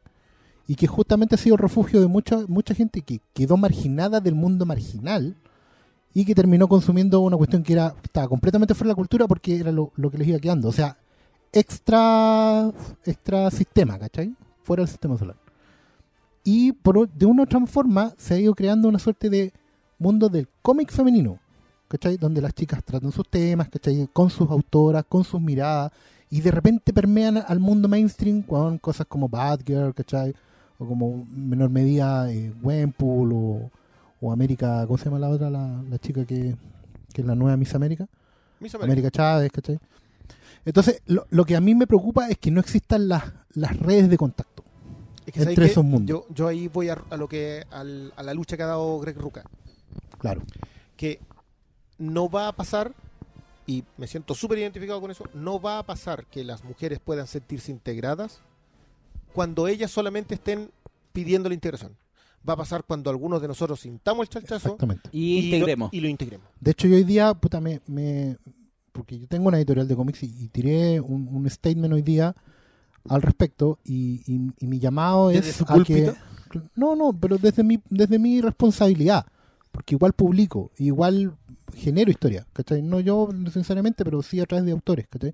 A trabajar con y para las mujeres también, porque en, en- por lo menos en nuestro medio local no hay, no hay, ¿cachai? Hay chicas que están haciendo cómics para chicas, como pasa en, en todos lados, digamos, en el primer mundo, a escala, por supuesto, pero no estamos haciendo, no estamos tendiendo los puentes, ¿cachai? Nos faltan Greg O sea, Rucka, no, no está identificado el Claro, público nos objetivo. faltan Greg Sí. Rucas, ¿cachai? Nos faltan Mark Wade de una manera u otra, ¿cachai? No, no me acuerdo cómo se llaman los, los gallos de Batgirl, ¿cachai? Pero nos falta esa gente. Y también para que haya gente como Gail Simón que escribe para todos también, ¿cachai? Que puede, se puede hacer cargo un cómic como los que- Secret Six y nadie eso- le dice a eso es nada. lo que yo te decía con respecto a que en algún momento se paran encima, se paran en los últimos peldaños. Y nosotros estando todavía en los primeros peldaños, o sea, nosotros recién estamos de alguna manera diciendo, ¿sabéis que el avatar puede ser valioso porque es el primer paso? En vez de Claro. ir y estar en el quinto o cuarto peldaño. No, pero es que esa es la weá. Es muy valioso ya. Y hablando con todos estos temas, que nosotros también no nos cerremos solo. Bueno, el cómic no son los superhéroes. El cómic Muy es más que superhéroes. No podéis tener una, una página que se llame eh, Yo amo los cómics si habláis solo de superhéroes, pues weón. ¿Cachai? Mi- Ese fue Porque te más, dirigido, Chan. malo. No, pero el, el punto a lo que voy es. Desperté. No, ya, el, punto, el punto a lo que voy es que, weón, ábranse más, no lean solo superhéroes. Yo de lo que leo de superhéroes deben ser 3, 4 cómics que es por Y tradición, sobre porque todo, y sobre yo- todo pídanle a los superhéroes que cuenten otras cosas. otras cosas. Ya, yo, yo reconozco, puta, yo ya quizás Green Lantern no es no es el, el mejor cómic, pero yo lo sigo porque, weón, desde el año 2005 cuando empezó Jeff Jones, yo tengo todos los putos cómics de Green Lantern. Sí, sí, sí, ¿Cachai? no, te has quebrado Pero- eso ya. Pero hay que hay que abrirse y a entender que, weón, puede encontrar a Brian Cabaunan que está hablando de Saga o de Oye. Paper Girls, que son historias muy femeninas, Sí, weón. ¿sabéis que Y volver a exigirle- incluso es Y más son- que eso. Saga elimina co- por completo el concepto del, del, del heteronormado a, to- a mango. O sea, una cuestión de. Y en una historia de ciencia ficción, po, una historia completamente. Y, y con personajes que no- y, personajes que no son humanos, pues, weón. Entonces, weón, ábranse, no sé quién encerrado solo. Uy, Oye, me gustan los cómics, me- yo leo buen Batman. ejemplo, Weón, no. Es muy buen ejemplo un cómic del siglo XXI, para que lo anoten los cabros. Saga, un cómic donde las familias no son normales, donde las parejas no son normales, donde la heteronormatividad no corre, Corre. Pero también Es- es están un- los prejuicios. pero también están los prejuicios, porque al final eso es inherente a la cosa humana, pero no, ahí está la mirada del siglo XXI. Y en Y donde ahí está la No, es las donde el de un género. no, y es donde el enemigo es el que quiere normarlo. Exacto. Bueno, lean Saga, lean, Lean lean- Saga es bueno, una- y ahí terminamos el taladro. No, y hablen, hablen, Sí, o sea, no- no se queden cómics, no son solo superhéroes. Ya, mira, oye, bueno, esta pregunta. David Correa pide hablar de él. Reconozcamos que en un momento estuvimos pensando Estuvo en hacer punto. el podcast solo. Es la última Paul Verhoeven. Sí, hablando solo sobre la última película de Paul Verhoeven. Yo creo que. Que da para. No, no, Uy, no, no, da no, para un podcast para solo. un podcast solo vamos a tratar de hablar a futuro de él, pero si tienen la oportunidad, traten de verla en este tiempo. Yo, yo creo que se va a estrenar acá. ¿eh? A pesar de lo cerrado del tema, yo creo que sí se va a Es, estrenar. yo- es la, es la película que Francia va a mandar Sí. a los Oscars. así Sí, o sea, yo creo que, que puede- yo creo puede que va a estar llegar. nominada. Puede que Yo creo que llegue. va a llegar. Ojalá. Puede que llegue. Así que restringamos ese llamado Sí, tranquilo, A la- tranquilo. Pero wow. pero está en a pauta. la piratería. ¿Está Ya. buena? Yo no la Eh, pude ver en el Fantastic Fest. La estaban dando en Ah, ¿la estaban Fantastic dando? Sí. Bueno, y no, ¿en fue una de las ¿Por qué en el películas, fueron las películas que no me Bueno, dieron. qué hermoso ir a un, a un festival donde dan ese tipo de películas. Eh, es hermoso. ¿Te enamoraste? Es indescriptible. Vi cinco películas diarias, eh, hartos días, y tengo mis favoritas, de las cuales les voy a hablar otro día. Pero mi más favorita de todas se llama Raw, es francesa, y la vi en, Ah. en varios medios chilenses por ser una película que en Cannes dejó la cagada, como que la gente gente vomitaba, se la gente se desmayaba. Es robo de crudo. como esas ¿no? típicas, claro. Pero es solo publicidad porque de repente eso. No, no es publicidad, yo creo que es el festival nomás. Ah, ya. el, el Fantastic Fest era de las más suavecitas que vi. ya. Pero- Aguante Fangoria. Aguante Fantastic Aguante. Fest. Pero es bastante, es súper buena la película. eh, es mi favorita, es la que yo le daría el premio mayor. Y eh, se trata de Girl Power y es de una directora. Así que Todo, La todo, raja. ya, todo calza. Mira, Pamela Ursúa, quien siempre nos hace preguntas. Sí, grande Pamela. Y Tania Campos, que nos manda saludos desde Cambridge, nos pregunta por nuestras directoras de cine favoritas. Mm. Mm, Yo esto lo posteo casi siempre. Eh, yo soy un gran seguidor de Isabel Coixet, pero tengo que reconocer que han sido varios años en que no ha vuelto a darlo el batatazo. ¿Pero qué ha hecho ella? Isabel Coixet es la directora- público. Dos películas que recomiendo sí o sí, La Elegida, la de Penélope Cruz con eh, Ben Kingsley, y sí o sí, eh, Mi vida sin mí. De hecho, Mi vida sin mí tiene la gran gracia de que este personaje femenino es un personaje que sobrepone incluso su personalidad, su feminidad a la muerte. Y esa cosa es tremenda. Es la Sara Poli, que, que aprendió, que fue la alumna, digamos, de, de la Isabel Coixet, terminó dirigiendo en un estilo muy similar. Y, está notable, sale eh, Mark Ruffalo, sale Scott Speedman. Es una película que debe tener unos 12, 13 años y es excelente. Pero yo, más que eso, yo sigo a la Isabel Coichet porque sí le encuentro una mirada muy, muy propia, muy personal. Y, eh, y siempre pa- parte de los personajes femeninos para eso. Y la otra que yo siempre recomiendo es la Susan Beer, que es la esta danesa que, que lo último que hizo fue Night Manager, la miniserie, y que se ganó el Oscar a Mejor Película Extranjera por Un Mundo Mejor. Ella, casi todo su cine es danés, tiene dos o tres cosas norteamericanas que no son, no están a la altura del resto de la otra. Pero sí, si tuviese que elegir así como dos cortitas serían ellas. Oscar. Yo voy a reconocerme como parte del problema. Y efectivamente no voy a nombrar favoritas porque nombraría las que conozco. Y por eso a mí me toca el tema de la, de la visibilidad, ¿cachai? Efectivamente hay que conocer más, hay que investigar más y sobre todo dar, dar más oportunidades, ¿cachai? Porque, claro, si tú vas a decir, weón, sí, esa es ese la es el tema. Y, y darse cuenta, darse cuenta. Hoy, hoy la dirige una mina. Ay, debe ser más mamón en la película. No, loco. Empezar a entrar ahí y empezar a ¿En ver. qué que- planeta? Claro, pero, pero que sí. Ese es el prejuicio base, ¿cachai? De ahí partimos. Ya, pero Es di las que conocí la... Es que, ¿qué? Vamos a decir a Duvernay, ¿cachai? Eh, Ya, pero Ava DuVernay solo ha hecho Selma como claro, masiva, pero weón. Patty Jenkins, la, la, que, ¿cachai? Que no. Ya. Es, es como súper. Sí, sí, yo creo que es un problema que porque me encima la, y es la, un pro- problema, la propia industria problema. no le ha dado espacio. Diego, Claro. Diego. Eh, puta, te diría que la Catherine Bigelow, pero me da un poco de vergüenza porque hace películas muy machote, así como no tiene nada de sensibilidad femenina, encuentro. Aunque claro, tiene que tener una sensibilidad bien, bien grosa como para hacer ese tipo de weá. Pero yo rayé mucho la papa con Near Dark, que es una película de vampiros que hizo, que creo que es su primera película. Y me gusta mucho la weá que hizo con James Cameron. Hizo Claro. una película que se llama Strange Days, que es increíble. Eh, es con. del año 99. Con, Con, Con Ralph Fiennes y... Con Ralph Fiennes, sí. Y Ay, Angela Bassett Angela haciendo Bassett. un personaje femenino de James Cameron. Así, la buena que la buena que llega donde está el protagonista, le están pegando y ella le pega a los hueones para salvar al protagonista. Claro. ¿cachai? Pero es muy ruda, es muy es, Es muy una de, historia de fin de cambio de milenio. es muy de hombre, sí. Pero ¿sabes Sí, qué? Voy a decir la Julia Ducournau, que es la directora de Raw. Voy a hacer trampa. Sí. es su primera película, pero Sí. increíble. Bueno, de verdad la buena es muy grosa. Vale. Sí, tienen que puro ver esa película. Muy bien. Yo voy a decir que mi directora favorita se llama Steven A. Spielberg. No, no, no, la verdad es que la misma huevo. Yo puedo decir ya, Catherine Bigelow, pero es porque la más, eh, es la más conocida, bueno, es la que ganó el Oscar, es la que he visto más películas. Porque ya yo he visto eh, la lección de piano, weón, pero no sé si. Oh, Jane Campion Jane también. Campion. muy Campion es buen buena, pero, ¿cachai? Pero no. Claro, pues, además ya, que lección de piano, hizo esta Pasan 10 otra. años pero- después y hace otra, Sí, claro. pero, entonces hay un ¿cachai? Pero no, tema no- ahí- no hay, no hay una, una directora tan yo- yo que- prolífica. claro, yo creo que sí o sí, si es que quieres ver directoras, hoy día quizás se está notando un poquito más. Por ahí tenía la Lisa Cholodenko, Mm. ¿cachai? Están, están saliendo, pero Hollywood tiene poca. Claro, eso es lo otro. En Europa, claro, en Europa probablemente estén más. Ah, Sofía Coppola nos sobran por acá. Ah, sí, nos soplan acá Sofía Coppola. Mira, ¿cómo se le fue esa? ¿Viste?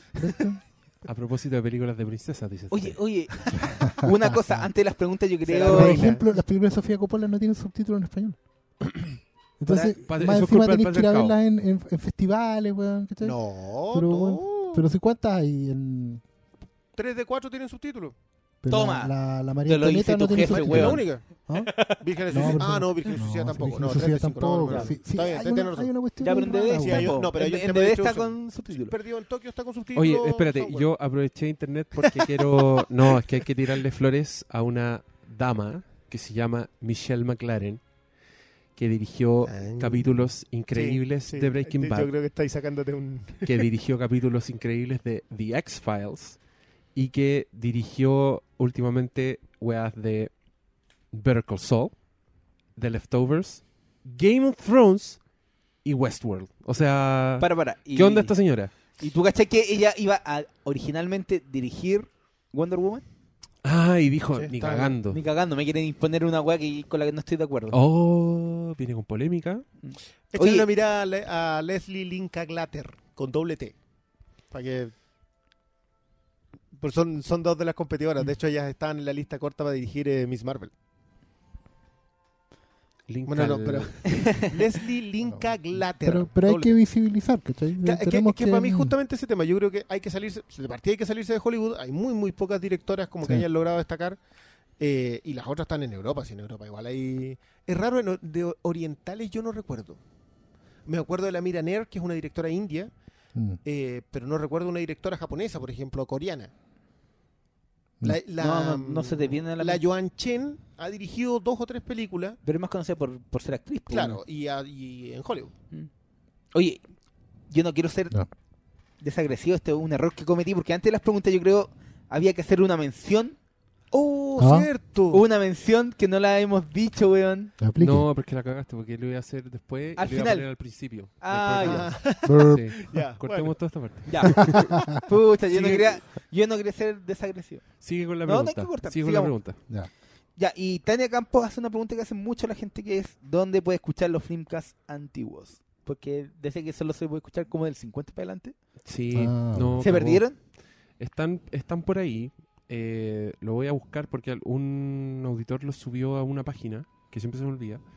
Pero están ahí. Y es la única forma de... Yo he pensado de subirlos al, ¿El SoundCloud? al SoundCloud para que aparezcan en el Mm. feed. Pero todavía no me decido. Quizás ¿Por por qué? pasó la, pasó la vieja. Porque pega. Pero bueno, alguien lo hará.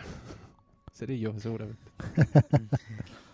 Oscar Cayul eh, dice que en el contexto más ñoño, Christopher Nolan es un director que no sabe muy bien qué hacer con las mujeres. ¿Sabes ¿Están qué? de acuerdo? Yo, yo leí esa porque es más extenso. De Sí, hecho, yo, la reducí razón, la mu- razón- a la Está, esencia. está muy bueno. Si pueden meterse en el Facebook, lean las razones que da y, y creo que tiene bastante razón. Yo creo que es un, Porque en cada película, de- hecho es algo que De hecho, yo estaba de siempre sale- con él de antes, digamos. de- siempre sale en boga. un tema. eh, o sea, lo que le pasa en general, ya. Algo lo, lo que le pasa en Batman, digamos. No, Que en, meme, en que- Memento, pues. Ya, claro, en Memento quizás Ya, se pasa igual un es instrumental, sí, pero tiene más fuerza. Pero en Batman es como pone un florero donde está ella y listo. no- tanto no Yo- sabe qué hacer que tiene que Claro. eliminarlas. eh, Para mí, de es hecho, una, pa' mí es cambia la una- actriz, sí, no pasa nada. pa' mí- Inception. pa' mí es una crítica permanente a Nolan que es el rey de las esposas muertas. O sea, su, los personajes femeninos funcionan en base a que están muertos. Claro. Ese es su rol. Es morir y motivar al O varón. sea, de alguna son, forma. son una imagen que El de- tortura. el de nomás, no- Memento, ¿Cachai? Que de hecho Inception esa- también. es una, es una femme fatal la que aparece. Inception es, es ambas. Es una muerta femme fatal. La de Batman sirve solo cuando muere. Porque la Rachel de Batman Begins no pasa nada. No, nada más preocupada de Tom Cruise ahí. Y Pero además, No, pero yo el creo que el mejor no- ejemplo es no, en The Inter- Prestige, no, el The Prestige En The también es Prestige una muerta. también, es una muerta. Pero y digámoslo- Johansson ahí sobra, weón, pero... Que es difícil hacer eso. No, pero en Interstellar, la protagonista, o sea, no es tan protagonista, encuentra la solución para salvar al mundo y solo lo hace porque su Sí. padre Ese le es- da No, y es el lejos el, el, el- el mejor ejemplo para graficar esa weá. Es un- el ejem- eh, la, la mujer que salva al mundo solo porque su padre le dio la señal. O sea, es una extensión. Sigue sin ser una persona. Claro. Sigue siendo una extensión No, de no otro. le, no le pega a las mujeres. No, le- no le pegan ni él ni su hermano. ¿Cómo anda el hermano no- Jonathan con eso? Sí, yo creo que un poquito mejor, pero todavía ten- tiene que Pero- desarrollar por ahí. pero a En- lo mejor en, Person of en Interest. Person of Interest sí, porque el personaje femenino ahí que la que, que después se fue Empire en la tercera temporada, siempre se olvida el nombre de ella. Ella está mucho mejor hecho porque se sostiene a sí misma. Ella llega a participar de porque está mejor armado. Pero ahí trabaja un JJ. Claro. Que es un No, tipo no, no, no, que- no, no, es JJ. No, ¿Es Person of JJ? Interest lo produce él o no. Es que están más metidos los otros, pues el Robert Orchi, el... Ah, ya. Pero Ah, sí, bueno, bueno, él, él tiene, tiene ciertos méritos con eso. vamos a ver cómo andan en Westworld sí. ahora. Ya, amigos del Flinkas, los invito a preparar el taladro. Vaya a seguir. No, es que, mira, Vania Elizabeth, perdón, no, no sé si yo copié aquí mal, no, no está el apellido, dice, nos pide hablar de Wonder Woman, que, que es lo, de lo que ella representa, lo que debería tener su película, considerando temas como la hermandad femenina, que es muy muy importante del personaje, po, que son las Amazonas. Las Amazonas. Amazonas. ¿Qué debería tener una película de. Wonder Woman? ¿Qué es lo que esperan? Sí, considerando que han, cuántas películas de superhéroes saldrán, cuántas de superhéroes con personajes femi- femeninos de protagonista hemos visto, Ninguna. que valga la pena, porque sí, porque Me puedo decir, oh, maldita Electra, me- oh, Catwoman, Sí, pero no, valen, valen hongo. ¿Qué esperan de Wonder Woman? ¿Qué es lo que necesita hacer Wonder Woman? Yo espero que tenga una historia, weón. Lo único que pido es que tenga una historia. Que no sea un puente para conectar con Batman v Superman de manera perfecta. Ya, pero tú crees que, considerando que Wonder Woman es el personaje fem- de superhéroe femenino más importante de ¿Sabes todos. qué? El, el más importante, bueno, no, no es cualquier No, cosa. no- ¿No, no- no la crees que también tiene la misión de, Yo espero que. Mira, que sea una buena película, mira considerando lo que, que- hemos visto lo hasta que yo espero, lo que yo espero para todas las películas en general de Warner es que sea independiente, que su historia no termine conectando con Batman v Superman, que, que sea una historia independiente, que vaya para otro lado, que puedan hacer 10 películas más de ella sin tener que conectar con un universo. No lo van a hacer, pero eso es lo que yo esperaría. Esperaría que tenga su narrativa propia, su ritmo propio, que sea, tenga su propia epopeya. Tiene su ventaja de que transcurre ciclo 100 entero. años antes. Claro, tiene un ciclo entero. A mí me encanta. Es que sería muy frustrante que me dijeran, ¿sabes? Que termina la película y ella se retira por durante 100 años para conectar con Batman v Superman.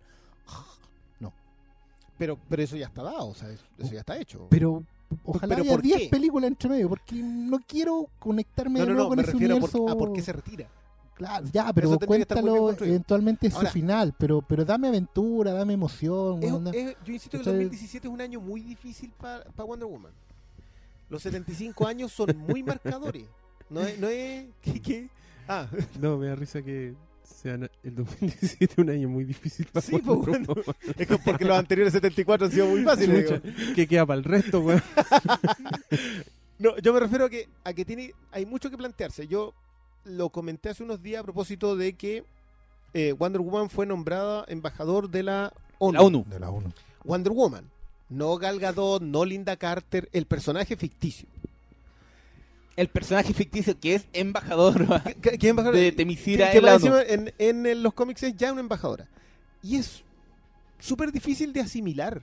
Yo no recuerdo si hay otro personaje, tengo claro que no hay otro personaje de cómic que tenga esto. O sea, que, que- que se le haya dado semejante peso. No tengo idea si Warner colocó una cantidad de lucas como donativo, etcétera, etcétera, o vaya a meterle plata al merchandising para, para beneficencia. No, no lo sé. Y no sé si me interese tampoco, la, la verdad, porque creo que es más importante lo otro. Ahora, 75 años del personaje más fuerte que tuvo una sola serie que era adorable, pero no más que eso.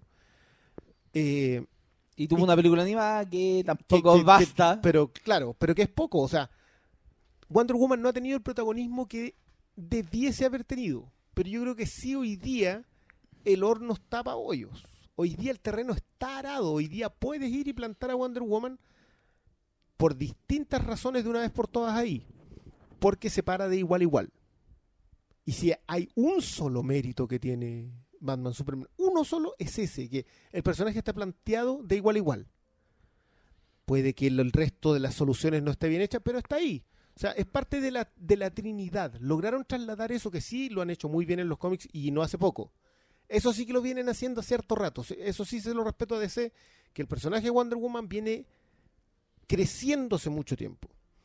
Entonces, ¿yo qué espero de Wonder Woman? Yo espero mucho de Wonder Woman.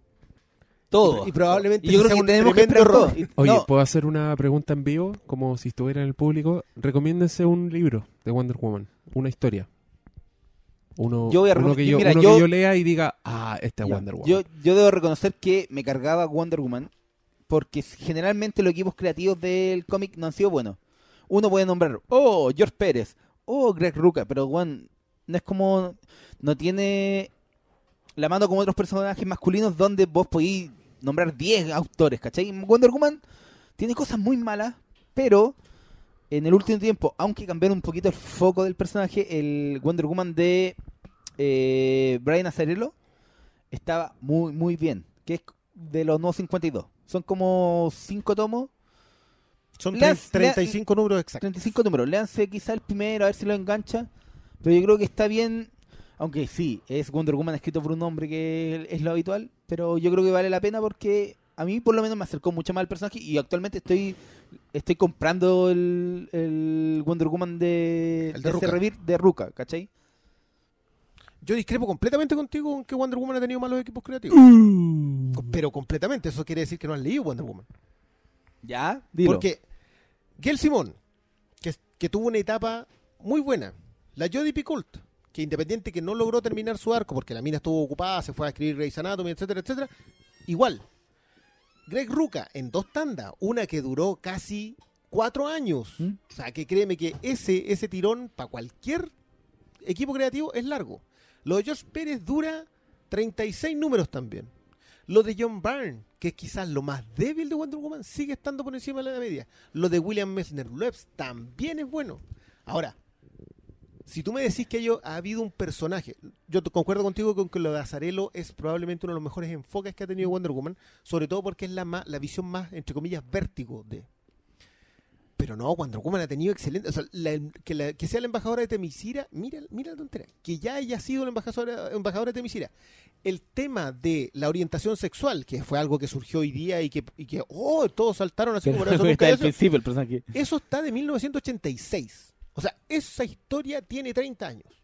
Entonces, cuando todas esas cosas ya se plantearon hace tanto tiempo, yo creo que agarre varias etapas y vuelve a leerlas porque de verdad hay mucho, mucho paño que Es cortar. que el problema, el problema es ese.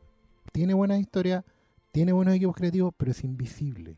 Pero sí, eso sí, no responde. No, y el punto es que me estáis hablando de historias de desde 1986 que después de Crisis en Tierra Infinita Sí.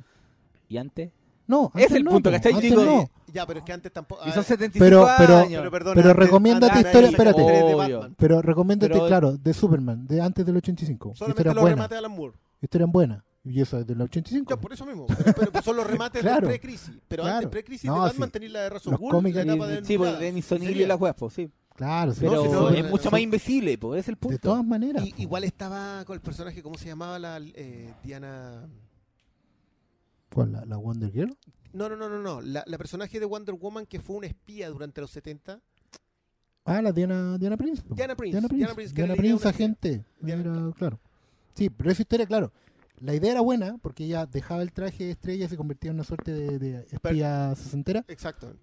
Pero la- igual la historia era malita, digamos. Claro, pero, pero la idea era buena. personaje La idea era buena. Ahora, contestándole a Hermes, porque no lo hemos hecho, Sí.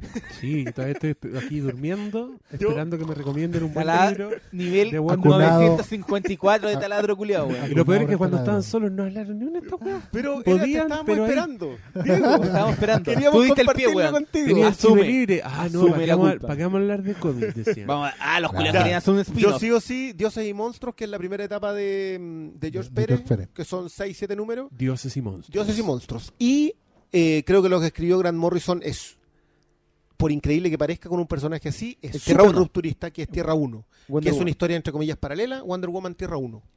Y que es del año pasado. Y que, de- que debe tener 100 páginas. Ya. O sea, eso Con es eso, cosa con, con eso estamos. con eso debería estar. Ya, ya saben, gente, los que quieran saber de Wonder Woman antes de la película, los que quieran opinar sobre el cómic, ahí tienen dos títulos. No tienen que volverse locos, busquen eso. dos. Claro. ¿Más preguntas? No, hay bueno, ahí unas. No sé cómo vamos a responder. Espérate, yo esta tengo una weá. que la pusieron hace poco, así que quizás no la imprimiste. Así que Ya. hablemos de esta, porque es algo que yo sí me acordé cuando empecé a hacer la pauta en mi cabeza de este programa. Toe Herrera dice, The Silence of the Lambs, Mm. una película brillante que mi mirada feminista, la última vez que llegó a mí, la vio desde otra perspectiva. Una película plagada de hombres y Jodie Foster como punto de vista para esta historia de hombres asesinos.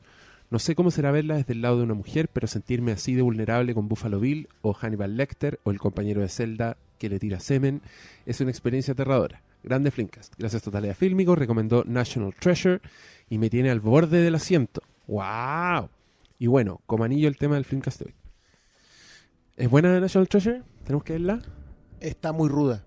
De, O sea, yo, yo a mí me ¿de qué país es? eh, Británica BBC de Canal 4, Ya. del, de que estoy casi seguro que hoy día ya no transmite eh, por vía aérea, no transmite televisión. Canal 4 se pasó a digital completo. A fin del año pasado. Eh, y sí, está. Pero es turbia en el sentido de que te hace sentirte muy, muy mal con lo que estáis viendo. Pero así onda True Detective. No, no, no, no, no, no. Es, básicamente es una estrella, Ya. un tipo querido por todo el mundo, que se le presenta una acusación. Y ante esa acusación viene todo el. el lo que los gringos llaman el public shaming. Chucha. Y Ya. es. Puta. Veámosla. Me tincó. Oye, The Silence of the Lambs, po, también una película que yo yo la considero feminista. También esa es una weá que yo, yo quería tocar porque he visto que la conversación está súper viciada últimamente. Y a mí, si hay algo que me toca las pelotas, es cuando sacan un personaje, ponte tú, sacan algún elemento de alguna película, de alguna serie, cualquier cosa, y lo analizan independiente de la película donde está y aplicándole valores como si fueran personas de verdad. ¿Cachai? A mí esa weá me hincha mucho las pelotas. Entonces cuando... eh, yo no sé si... A lo que voy. Yo no sé si Imperator Furiosa es feminista, por ejemplo. Si el personaje es feminista. pero sí creo que la película te entrega un mensaje feminista. ¿Se entiende la diferencia? Sí, no? completamente. O sea, para mí, cuando tú analizáis obras, cuando analizáis películas, tenéis que analizarlas dentro de su propio universo, tomando en cuenta a los demás personajes. No podéis agarrar a un weón y decir este personaje es así, así, por lo tanto la película entrega un mensaje. No, tenéis que hablar de ese personaje en su relación con los demás personajes de la película, en su texto, en su arco, etcétera, como que tenéis que rescatar todo. Y para mí Silence of the Lambs sí es una película feminista en el punto en que desde lo más técnico, Jonathan Demme usa técnicas cinematográficas para ponerte literalmente en los zapatos de una mujer, que en este caso es Clarice Starling, y que es un tremendo personaje femenino, que para mí es responsable en sí misma de que existan los archivos X. Creo que los archivos X son una extensión de la Clarice Starling, como del- de, lo que ella es, como este personaje en un mundo masculino, pero palpico, en que Jonathan Demme de hecho te pone la cámara a la altura de Jodie Foster y sentís lo chica que es la comadre porque todos los buenos salen de cuadro, entonces sentís lo que es estar ahí. Y, y es la que finalmente resuelve el misterio, es la que le gana la mano a Buffalo Bill, que es un weón que no por nada secuestra solo mujeres, ¿cachai? Un weón que está todo cagado con su género, que también es algo que adelantó el, el slasher, como que lo- los problemas de, de la confusión de género como algo desconocido y la reacción femenina a eso, como el, cas- el, el castigo que recibe la mujer por ese tipo de weá, son son súper protagonistas en, en- o sea, desde Psicosis, que para mí, para mí Psicosis es el slasher que todavía es, es desde el punto de vista masculino, Sí, ¿cachai? es verdad. Es, es- es el pre-slasher. Es antes de que se dieran el salto porque matan a su protagonista antes. Y los que resuelven el misterio finalmente son el detective con la hermana de la muerta, con el pololo de la. Con el ex- Sí. con el cuñado, digamos. Claro. Son los, los que la llevan, son lo- los hombres los que, los que las llevan. Pero. mm, de ahí para adelante todas fueron desde el punto de vista de la mujer y eso también lo rescata, ah, de lo que estaba hablando, del, del, del, del, del asesino confundido, del one que es un varón de sexualidad inestable, ¿cachai? Donde se le mezcla el género, el, el Claro. Norman Bates, el Buffalo Bill, el Leatherface, incluso desde, de alguna manera. Y buen ejemplo. Claro, a mí lo que mí, siempre... para mí es bien clave. A mí siempre lo que me ha perturbado del, de- del, sil- del silencio de los inocentes es que efectivamente toda la película está en torno a Clarice, pero toda, o sea, todos los personajes giran en torno a ella, eh, se relacionan, se definen en torno a ella, pero sobre todo me gusta que esa presión que hay sobre ella, eso, que en el fondo la película se trata de ella es un corderito entre medio de lobos, es que esa, esa presión, ese acoso, no está solo reservado a los villanos. ¿cachai? Que incluso sus amigos y sus aliados también, entre comillas, se la comerían, Sí, es verdad. como lobos. ¿cachai? Puede que se resistan más o menos, pero, dicho eh, así bastante rudo, todos le tienen ganas. Y es- esa presión es horrible, weón. de hecho por eso me gusta mucho que en el fondo ahí al final de la película no, no es que sale tranquila, sale prácticamente arrancando. ¿Cachai? Es un mundo que incluso los que te ofrecen bien, los que te quieren bien, no tienen las mejores intenciones. ¿cachai? Es una, realidad súper frágil y por eso me- en el fondo me gusta que ella termine por salir arrancando ese mundo. Me gradúo y me voy, pf, no, no- no hay ningún besito ni nada por el estilo, no hay ningún romance con el que, que uno decía, ay, pero es que igual hay una tensión sexual entre ellos dos. No, hay una presión, hay una cuestión súper desigual. ¿Cachai? Eh, no, es, no es una tensión romántica entre el, entre el personaje de. mm, ¿Cómo se llama el. El, el instructor, digamos, el, el jefe Scott de. Glenn. Scott Glenn y, y Jodie Foster, ¿cachai? Ah, más paternal. Claro, incluso yo te diría que ni siquiera es paternal, pero es media turbia, porque igual es, él, él es un hombre. Yo, yo tengo un grave problema con, con Silencio de los Inocentes, que yo vi la película, hace su buena cantidad de años ya, y muy, muy encima, estoy hablando de, a las dos semanas me puse a leer el libro, y después de eso leí Dragón Rojo. Y sí le reconozco una cosa a Jonathan Demme, hoy día con la perspectiva, y es que elimina la historia de ella con una pareja, Con el entomólogo. que claro, Sí. que pero a la vez al eliminarla porque porque es muy útil eliminarlo para colocar esta lectura que, que da el Oscar con respecto a que ella en realidad está rodeada de lobos pero al eliminarla elimina un factor de del noir de ella que era muy previo a los de hoy día ella inicia una relación de índole sexual con el entomólogo pero que no es parte fundamental de la historia ella no vive a través de tener una relación con este otro tipo sino que sigue teniendo este otro tema de la investigación con, eh, con Aníbal. tanto que remata con el tema de las cartas, con la, con la escritura de las cartas. Y me pasaba a mí que cuando, como leo eso primero y después leo Dragón Rojo, siento que hay mucha... Que, que quizás lo que mejor hace Thomas Harris es colocar en un personaje femenino la misma carga que está en la anterior. Pero este personaje femenino no se la traga la obsesión del cazador. Mm. Porque de alguna manera es más fuerte, de alguna manera logra limitarlo, de alguna manera ella, a diferencia del personaje de- del Manhunter, siempre se me olvida el nombre del... Él, él queda tan podrido que, entre comillas, lo salva solamente su relación familiar, su relación con su mujer, etcétera. Ajá. En cambio, el personaje de Jodie Foster, no, ah, de Clarice Starling, no la salva nadie. Se salva ella sola. sola. Se salva, es tan fuerte que se salva ella sola. Sí. Y eso pasa en el libro, y siento que al no darle ese otro peso de no depender de nadie, sino que también que su vida la define este entorno machista, pero que en la otra lo supera, en el libro lo supera y en la película siento que no. Siento que es muy bueno imbuirte a ti como espectador en el rol de ella, pero siento que al no darle el cierre de...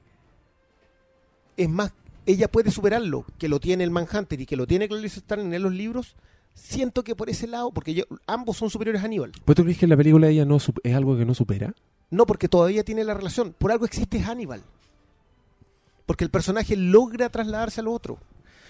No sé si no lo supera, siento que no logra entre- entregarte completamente esa, esa superación. Ahora, ojo. O sea, pero Porque- también la película, digamos que no déjame- cierra el capítulo. po. Claro, pero déjame darle Oye, pero excusa. que, que yo no estoy de acuerdo con eso. Sí, pues, para mí la película que- que nos encuentro cierra el- Encuentro que se refuerza N... Encuentro que todo lo que decís del libro yo siento que sí está en la película. Claro, porque es que eso es a lo que me refiero. Despoja de ciertas cosas, claro, despoja de ciertas cosas de Thomas Harris y le da otras cosas. El mérito de Dem es darle el lenguaje cinematográfico lo que el otro coloca de manera explícita. Le resta el tema sexual como un momento que para ella no es importante porque vive la vida, digamos, y, y puede seguir adelante sin problema. Y sí te coloca en el entorno y de manera que ella se sale de ese entorno. Quizás esa salida es la que a mí me cuesta un poco más. Como que, como que ella, entre comillas, huya de. En cambio, la otra sigue en. No sé. Ojo, se me pueden mezclar las dos historias porque Sí, no creo que mucho tiempo y, y- Sí. pero sí, sí o sí, yo igual creo que el personaje femenino fuerte está ahí. Ahí hay un. tal vez un poco muy adelantado a su época. No, para mí, para mí es tremendo y, para mí es una actualización del slasher. Así, extensión completamente. Para mí Clarice es una Final Girl. Y para mí, de- desde ese punto de vista, incluso encuentro inteligente que la hayan hecho asexuada en la película. Porque no es distinta a, la- a una Laurie Strode. Es una Laurie Strode que investiga. ¿Cachai? Y, mm, y me gusta eso. Y el final del Señor de los Anillos, es, o sea, del Señor de los Anillos, del Señor de los Inocentes, es que me confundí porque las dos hacen la, hacen la música Howard Shore. ¡Ah! ¡Muy bien! ¿Cómo se la sacó, weón? ese, ese fue un golazo. Estaba pensando en las bandas sonoras. Dicho siento. que era S de Gael. Se me olvidó lo que es. Buen- Lo buena, que te gustaba buena, del final. buena el ¿Qué estás silencio. Ah, no, que final. claro, que el silencio de los inocentes termina con un llamado de teléfono de Lecter, en que Lecter le dice que te voy a dejar tranquila porque el mundo es más interesante contigo en él, ¿cachai? Pero no hay una promesa de que esa weá va a seguir abierta. O sea, existe Hannibal porque, Porque daba dinero. porque necesitaban hacerlo y de hecho Thomas Harris, ya esto es como un trivia así bien inútil, estaba tan picado con eso que el buen dijo, ya, ok, ¿quieren Hannibal? Ok, voy a escribir Hannibal. Y en la novela Hannibal, Starling termina enamorada de Lecter y se van los dos buenos juntos Ah, al Argentina. horizonte. ¿Cachai? Así termina esta wea. Y los locos cuando leyeron eso dijeron, eh, ni cagando. Bueno, de hecho, Muchas gracias por, por su eso novela, Jodie Foster la no quiso hacer película, la película, po. la película va a ser distinta. No, Jodie Foster no quiso hacer la película Porque era muy porque- gráfica, parece. No, no, no, porque los weones iban a cambiar el libro.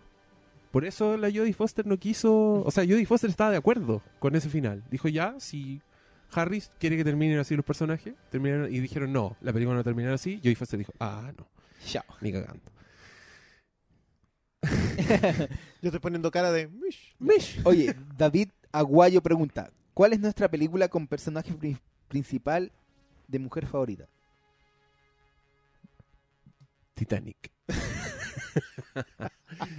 La tuya. No, pues Mad Max, pues, obvio. Película favorita con mujer Pero es que protagonista. mucho. No, Sí, es que es mucha- demasiado. pero eh, favorita- pues, Ya, yo digo Aliens. Sí, se escuchó hasta con eco así. Sí. Sí. Mira, yo, Aliens. yo más que más que decir la favorita, voy a voy a voy a traer otra que a mí me gusta mucho. Eh, de hecho, acaba de salir en Blu-ray de nuevo una edición bien bonita. Es una japonesa. Se llama Dark Water, en así en inglés.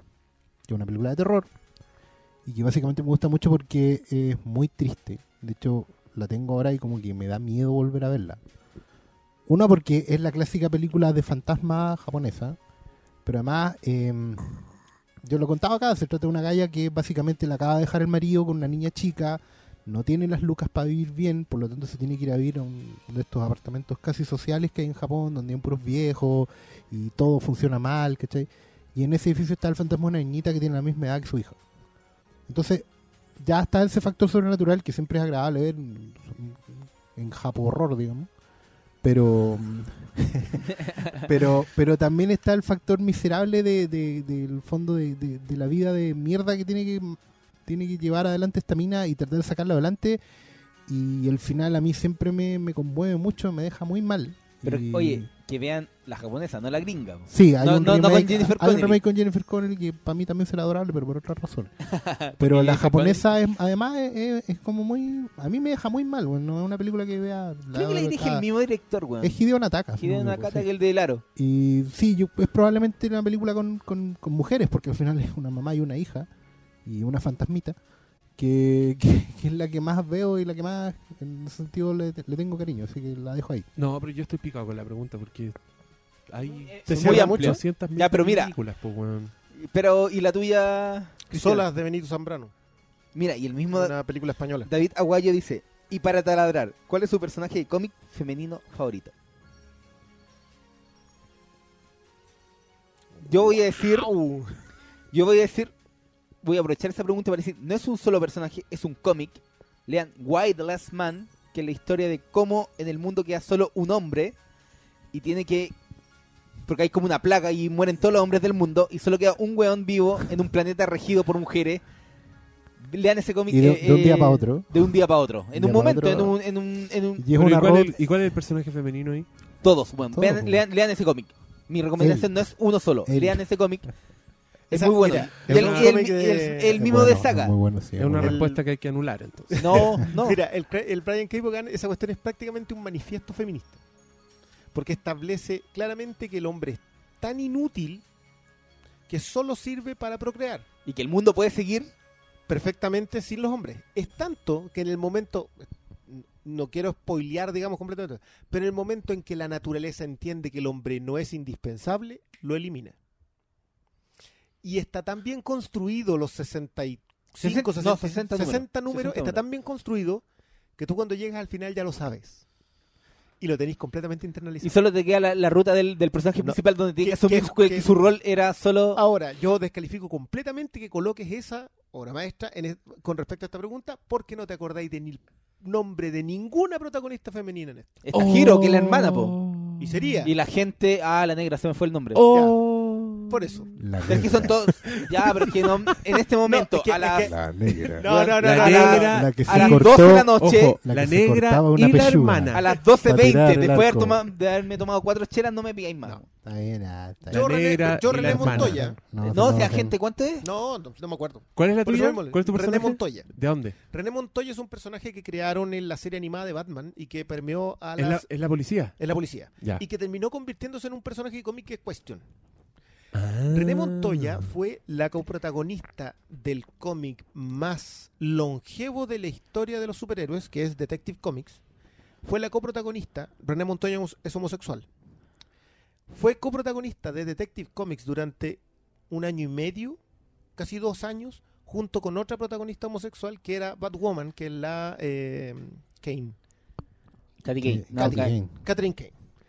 Eso para mí fue una de las cosas más revolucionarias que hizo DC. Colocar a dos mujeres de protagonistas de un cómic llamado Detective Comics y que las dos mujeres fueran lesbianas. Pasó completamente piola. Nadie lo visibilizó en ese momento. Yo creo que, no sé por qué, pero René Montoya, desde el trato que le ha hecho Ruca hasta el mismo personaje en la serie animada, él es un tremendo personaje y es mi personaje favorito femenino. Así que me, van a traer uno solo a colación. Yo no sé, weón, no... De- depende del contexto. No, no tengo uno así pegado, weón. Por cariño. Con Stacy, weón. Eh, Hoy en día, hoy en día me, me gusta, por ejemplo, encuentro súper atractivo lo que están haciendo con. con. Eh, ¿Cómo esta? La, Esa misma, ¿viste? no, la Kamala Khan, ponte tú. Ya. Me parece súper atractivo el Ah. personaje de ella. Como una chica musulmana con poderes y con una parada bien, bien heavy frente a la vida y desde su, desde su punto. En general, mi favorito siempre, porque, porque siempre es la viuda. La viuda negra. De antes, tengo una figura de acción. weón. La viuda. La puse en una, el es una libro. lástima weón. como, que como personaje no haya logrado Sí, permear. tiene mucho más potencial. Es quizás la, junto con Wonder Woman es la única personaje que tengo en los cómics en tapadura y bueno, la viuda. Pulento. ¿Más ¿Tú no? preguntas? ¿Tú, Diego? ¿No te No sé, weón. Es que yo no leo tantos cómics. Pero, Pero, un personaje por las películas, no sé. po. No, pues por las películas no cuenta. Pero la Catwoman de año 1 me encanta. Ah. Sí, ese personaje lo recoge Brubaker en una en probablemente la mejor etapa, etapa que tiene mm, Catwoman y la, la vuelve un muy buen personaje femenino. De hecho, ellos tienen una historia con Darwin Cook que se llama El Gran Golpe, que Sí. es una historia de un asalto, nada más. Sí. Es la historia, solamente la historia de un asalto, en donde Catwoman es parte de. Las zorras. Es increíble eso. Oye, me compré de, The Final Frontier de Dwayne. Oh, Ah, qué lindo. ¿Es buena? Es- sí, Me compré un es, tomo es obra maestra. Ah, bacán. sí, Ya. de hecho. Que entré a una tienda de cómics allá que era. No, en la raja. Y de hecho, Era ¿sabes un qué? planeta la weá Comic, y me compré ese cómic. Solo ese. Muy bien. No, mentira, también, también me compré Fight Club 2. En- Ah, Bueno, a mí me gustó. Tapas duras. Eh, Súper volado eso sí, ese cómic. ya. No, pero es del mismo weón, así que Sí, de algo vale. Es de Chuck Palahniuk. Ya se sabe Chuck lo que se va. Eh, oye, esta pregunta yo creo que no la podemos dejar fuera. Dice, Rocío Rubio, ¿cuál es nuestra... Ya, igual es súper larga esta pregunta. ¿Cuál es nuestra radiografía del cine femenino protagonizado o escrito o dirigido por mujeres en Chile? En Alguien que- Chile. Chile. Alguien que está aquí... Esta weá es como para un podcast entero. O sea, de hecho, de partida deberíamos ponernos a revisar un montón de material. Sí. Yo igual voy a dejar tirado esto, pero parece que sí o sí, Rara va a necesitar revisión. De Pepa San Martín. De Pepa San se Martín. estrena este jueves, creo, ¿no? Este jueves. Se estrena Ya. este jueves. Podemos ir a verla. Sí. No me invitaron a la premier, pero no importa, los perdono. Fue ayer. Invitaron a la Paloma Salas. Si me hubieran Ah, bien. invitado a mí, habríamos hecho un podcast. Pero No. se lo perdieron. Pero no me invitaron. ¿No me invitaron por raro? ¿Eso me están diciendo? Porque tenía un podcast con ñoños que taladrean. Pero yo igual le nombraría para no dejarle en el aire. eh, a mí me gusta la Cherson, weón. Alicia Cherson. sí. Ah. Me gustan sus películas. Y la loca es muy es muy montajista y muy fotógrafa para sus cosas. Y me gustó incluso la que hizo con Rodger Howard. Que sentí que no la pescó nadie. Sí, Me ¿Cómo se gustó. esa? el futuro. El futuro. El futuro. El futuro. A mí también me gusta harto la pegadilla eh, porque probablemente he visto más de una de ellas. Eh, también con el tema de la visibilidad acá y, y me hago cargo. Pero también porque yo la he escuchado a mucho ahí hablando de, de- pantalla, de, de- difusión de las películas. Ella fue la que dijo que en el fondo, en algún momento, los cineastas chilenos igual teníamos que ser como más, lo decía ella, teníamos que ser más honestos y entender que a lo mejor hay muchas de nuestras cosas que no están para estrenarse en pantalla grande. ¿cachai? Como una manera de no cegarse, porque ah, le preguntan por las cuotas de pantalla, por esta cuestión de la- las vitrinas de exhibición, que, que qué pasa si tenía ahí un año que hubo como 40 estrenos chilenos, ¿cachai? Y duraban, ¿qué? Tres días y pum, para afuera porque venía el Claro. otro, ¿cachai? Entonces al final se estaban fagocitando entre ellos mismos. Y decía, bueno, de repente hay películas nuestras que igual se verían bien en otras pantallas y tenemos que abrirnos a otros canales de difusión. Y eso lo dijo hace cinco años atrás. Entonces una mina que a mí me cayó muy bien porque tenía la película muy clara en ese sentido y, y que en el fondo no se iba a limitar a, ay, tengo que estrenar en sala porque, ah", ¿cachai? De hecho, hablando de las posibilidades que le da el digital, de, de poder editar, montar en la casa y, y sobre todo adaptarse a distintos tipos de formatos. Yo creo que tiene una mirada Seca. muy lúcida para la época en que estaba y, y nada, pues, y se nota al final. ¿Y ustedes tienen...? Eh, yo tengo que reconocer que quizás por, por el. por también por consumo. Eh, Perut y Osnovikov son una pareja, la Betina. La Betina Perut. Ellos están en documentales, ellos tienen. qué sé yo, un hombre aparte, la muerte de Pinochet, etcétera, etcétera. Y son, y tienen una mirada, pero. o sea, ellos son los directores del. de una cosa que, que se llama Ah, espérate un poco. La, el mono Pinochet y El cerdo Pinochet y los monos de la moneda. No me Al lado Chicago está. El la- astuto Pinochet contra la moneda de los cerdos. Ya, Eso es un ¿Qué es trabajo, es, un trabajo en la cual cuenta el golpe dramatizado por niños que los deja contarlo. O sea, ella le cuenta la historia como ellos le cuentan la historia y ellos la arman y la van contando. Y es una locura, pero es brutalmente honesta en ese sentido. Lo de la Maite Alberdi, que estoy firmado que vuelve a cosechar premios con la nueva cosa que está haciendo, tal como lo hizo con la 11. Yo creo que de repente, claro, por, por una cuestión de consumo, nosotros nos, nos cerramos un poco a la ficción, pero eh, Chicago Boys, que, que ha sido un, un éxito inusitado en estos días. Carola Eh, Fuente, Carola weón. Fuente, Fuente. Pilló a Paul Schaeffer, weón. Claro. Carola Entonces, Fuente, todo no, respeto. Yo creo que todavía no nos estamos como cerrando en eso, pero de que hay nombres acá, hay nombres. Y hay muchos nombres Hay nombres. Y, lo más reciente, como lo más exitoso, a mí me gustó Juan Yalocada, weón. No me acuerdo el nombre de Uy, pero eso no es, no es reciente, tiene como siete años. Marieli quizás más. Rivas. Marieli Rivas. No tiene siete Bueno, años, debe tener eso sí. cinco, cuatro. No, yo creo que tiene siete. ¿Siete años? Sí. ¿Tanto pasado? Chucha. Bueno, después Bueno. lo revisamos, pero, pero sí, eso, eso Digamos que en el Flinkas el tiempo pasa más rápido. Pero es un indispensable, ¿ah? Oye. Yo creo que la locada es un indispensable. Yo voy a zanjar esta weá, vamos a leer las dos últimas preguntas que son de mujeres. Así que el Ya. resto, cabro, chao.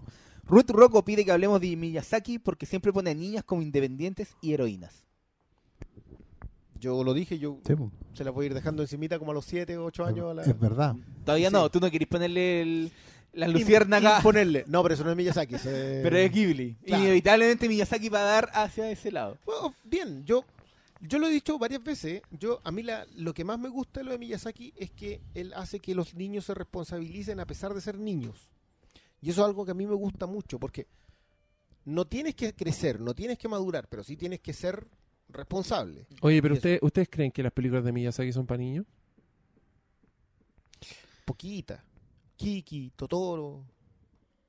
Pero igual, Totoro Yo, yo diría que ya. Sí, pero. Yo creo que Eh, para nuestra cultura quizás no. Son para niños grandes.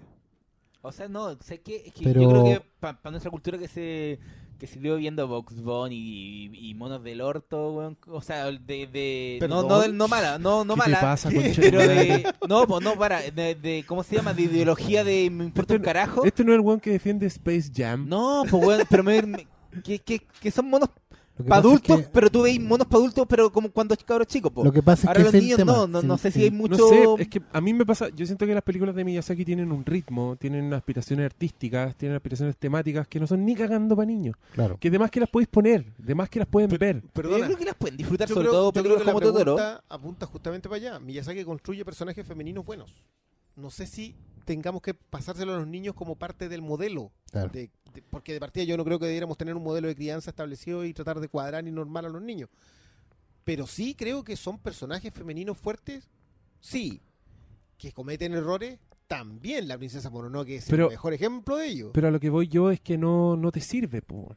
Si lo que querías es mostrárselo a un niño para que tenga personajes femeninos, yo creo que los niños no van a traspasar la barrera No, de pues una claro, pues película yo de creo que. Mononoke es una película para, adolescentes. para pues, llegar a leer muéstraselo esas cosas, más grande. A que eso es que, es que yo creo que también. hay un factor que a nosotros en Occidente nos juega en contra que tiene harto que ver con la identificación. O sea, no es que el niño japonés nazca viejo, ¿ya? Pero por el tipo de cultura, en el fondo, y, y las relaciones que establecen con el medio natural, con sus antepasados, con todas, tienen, tienen una serie de, de comportamientos que en Occidente son no son reconocibles los niños, ¿cachai? Los niños son como personas chicas en Japón. ¿cachai? Personas incompletas, pero personitas. En cambio, en, en Occidente tenemos etapas como de crecimiento. Tenéis la guagua, tenéis el, el- el preescolar, después tenéis el twin, ¿cachai? Tenéis etapas marcadas con tipo, con estructuras educativas y de consumo súper marcadas. Y de mandarlo al colegio de la mano. de ir a Claro, dejarle a la puerta y, y de repente. Este capítulo de Flimcast está auspiciado por Burger Dog, Luis Taller Ojeda 95, local 3. En Instagram son Burger Dog CL. Burger Dog. Mm. No hagan otro. Ya, pues. Ya, ahora sí, tuvimos un problema técnico. Así no la fue. pregunta. Pero, yo quiero, pero yo se quiero entendió. decir que estas cosas no pasaban en el gobierno anterior. Solo quiero decir eso. Bueno. Se está Chucha, cayendo. sigue quedando. No, ya, no, pero ya. que Ya, sí. vamos a rematar. ¿Ya? ¿Cómo cerramos esto? Palabras al cierre. Cada Palabra uno. al cierre. eh, me, estoy muy contento de, de haber tocado el tema con todas las imperfecciones, no solo técnicas, sino también de argu- ah, quizás de argumentación, quizás los silencios incómodos, los baches. em, Los errores de grabación. porque, porque no, por eso te decía, los errores técnicos, porque creo que habla de, de, de, de argumentación en, en progreso, ¿cachai? de, de un tema en construcción, de, de un aprendizaje que está en, en- en proceso y que no se detiene y espero que, que podamos seguir conversando de estas cosas, que podamos sobre todo seguir visibilizando. Para mí eh, eh, la conversa gira en torno a dos temas, en reconocer desde nuestra parte y visibilizar hacia el de ellas. ¿cachai? Y ojalá podamos seguir en eso y que a lo mejor en uno o dos años más podamos retomar el, el tema y hayan pasado cosas, hayan habido cambios y, quizás tengamos mejor argumentación y, mayor profundidad para tocar ciertos temas y los que no tocamos también. Yo quiero decir que aunque la sociedad no los permite, eh, nosotros ojalá no nos permitamos ser unos conches su madres que no son empáticos. Reitero, no seamos conches madres que no sean empáticos. Esa es para mí la esencia de esta wea. Yo mm, vuelvo a, reafirmar mi ignorancia en el tema. Creo que una de las mayores razones por las cuales me gusta el debate al respecto y por qué me gusta y por qué pregunto y por qué... eh, no sé si opino en la expresión exacta, pero sí trato de participar, es porque sé y, y hoy día más que nunca estoy consciente de mi ignorancia al respecto al tema. Sé que hay cosas que no voy a sentir nunca, independiente de lo mucho que trate de empatizar, y por eso concuerdo con que este es un un trabajo en desarrollo, esto, esto, es un, esto está en progreso. Yo, como hombre, como consumidor de cultura pop, creo que se están dando algunos pasos. Eh, creo que también llegar y tratar de darlos uno es, por lo menos para mí, es súper importante. Y, y nada, desde la ignorancia, desde mi ignorancia, eh, este es un proceso de aprendizaje y no se va a dar si no lo conversamos. Y creo que no hay nada más importante que seamos los hombres los que lo reconozcamos y lo aprendamos, porque somos los, al fin y al cabo, los que más daños hacen en todo esto. Diego. No, no voy a intentar superar esas palabras. Así que todo bien. Le vamos a dar las gracias una vez más a los amigos de Burger Dog que nos mandaron esos panes que estaban tan pulentos. Eh, les describiría los panes, pero eso lo voy a dejar para la próxima. Para cuando nos manden de nuevo, ahí vamos a hablar específicamente Está muy bueno. de todos los panes. Pero son unos completos hamburguesas, así como una hamburguesa de carne premium. que vienen en un pan de completo y que están súper ricos. Se llama. para mí, dale. Dale, no.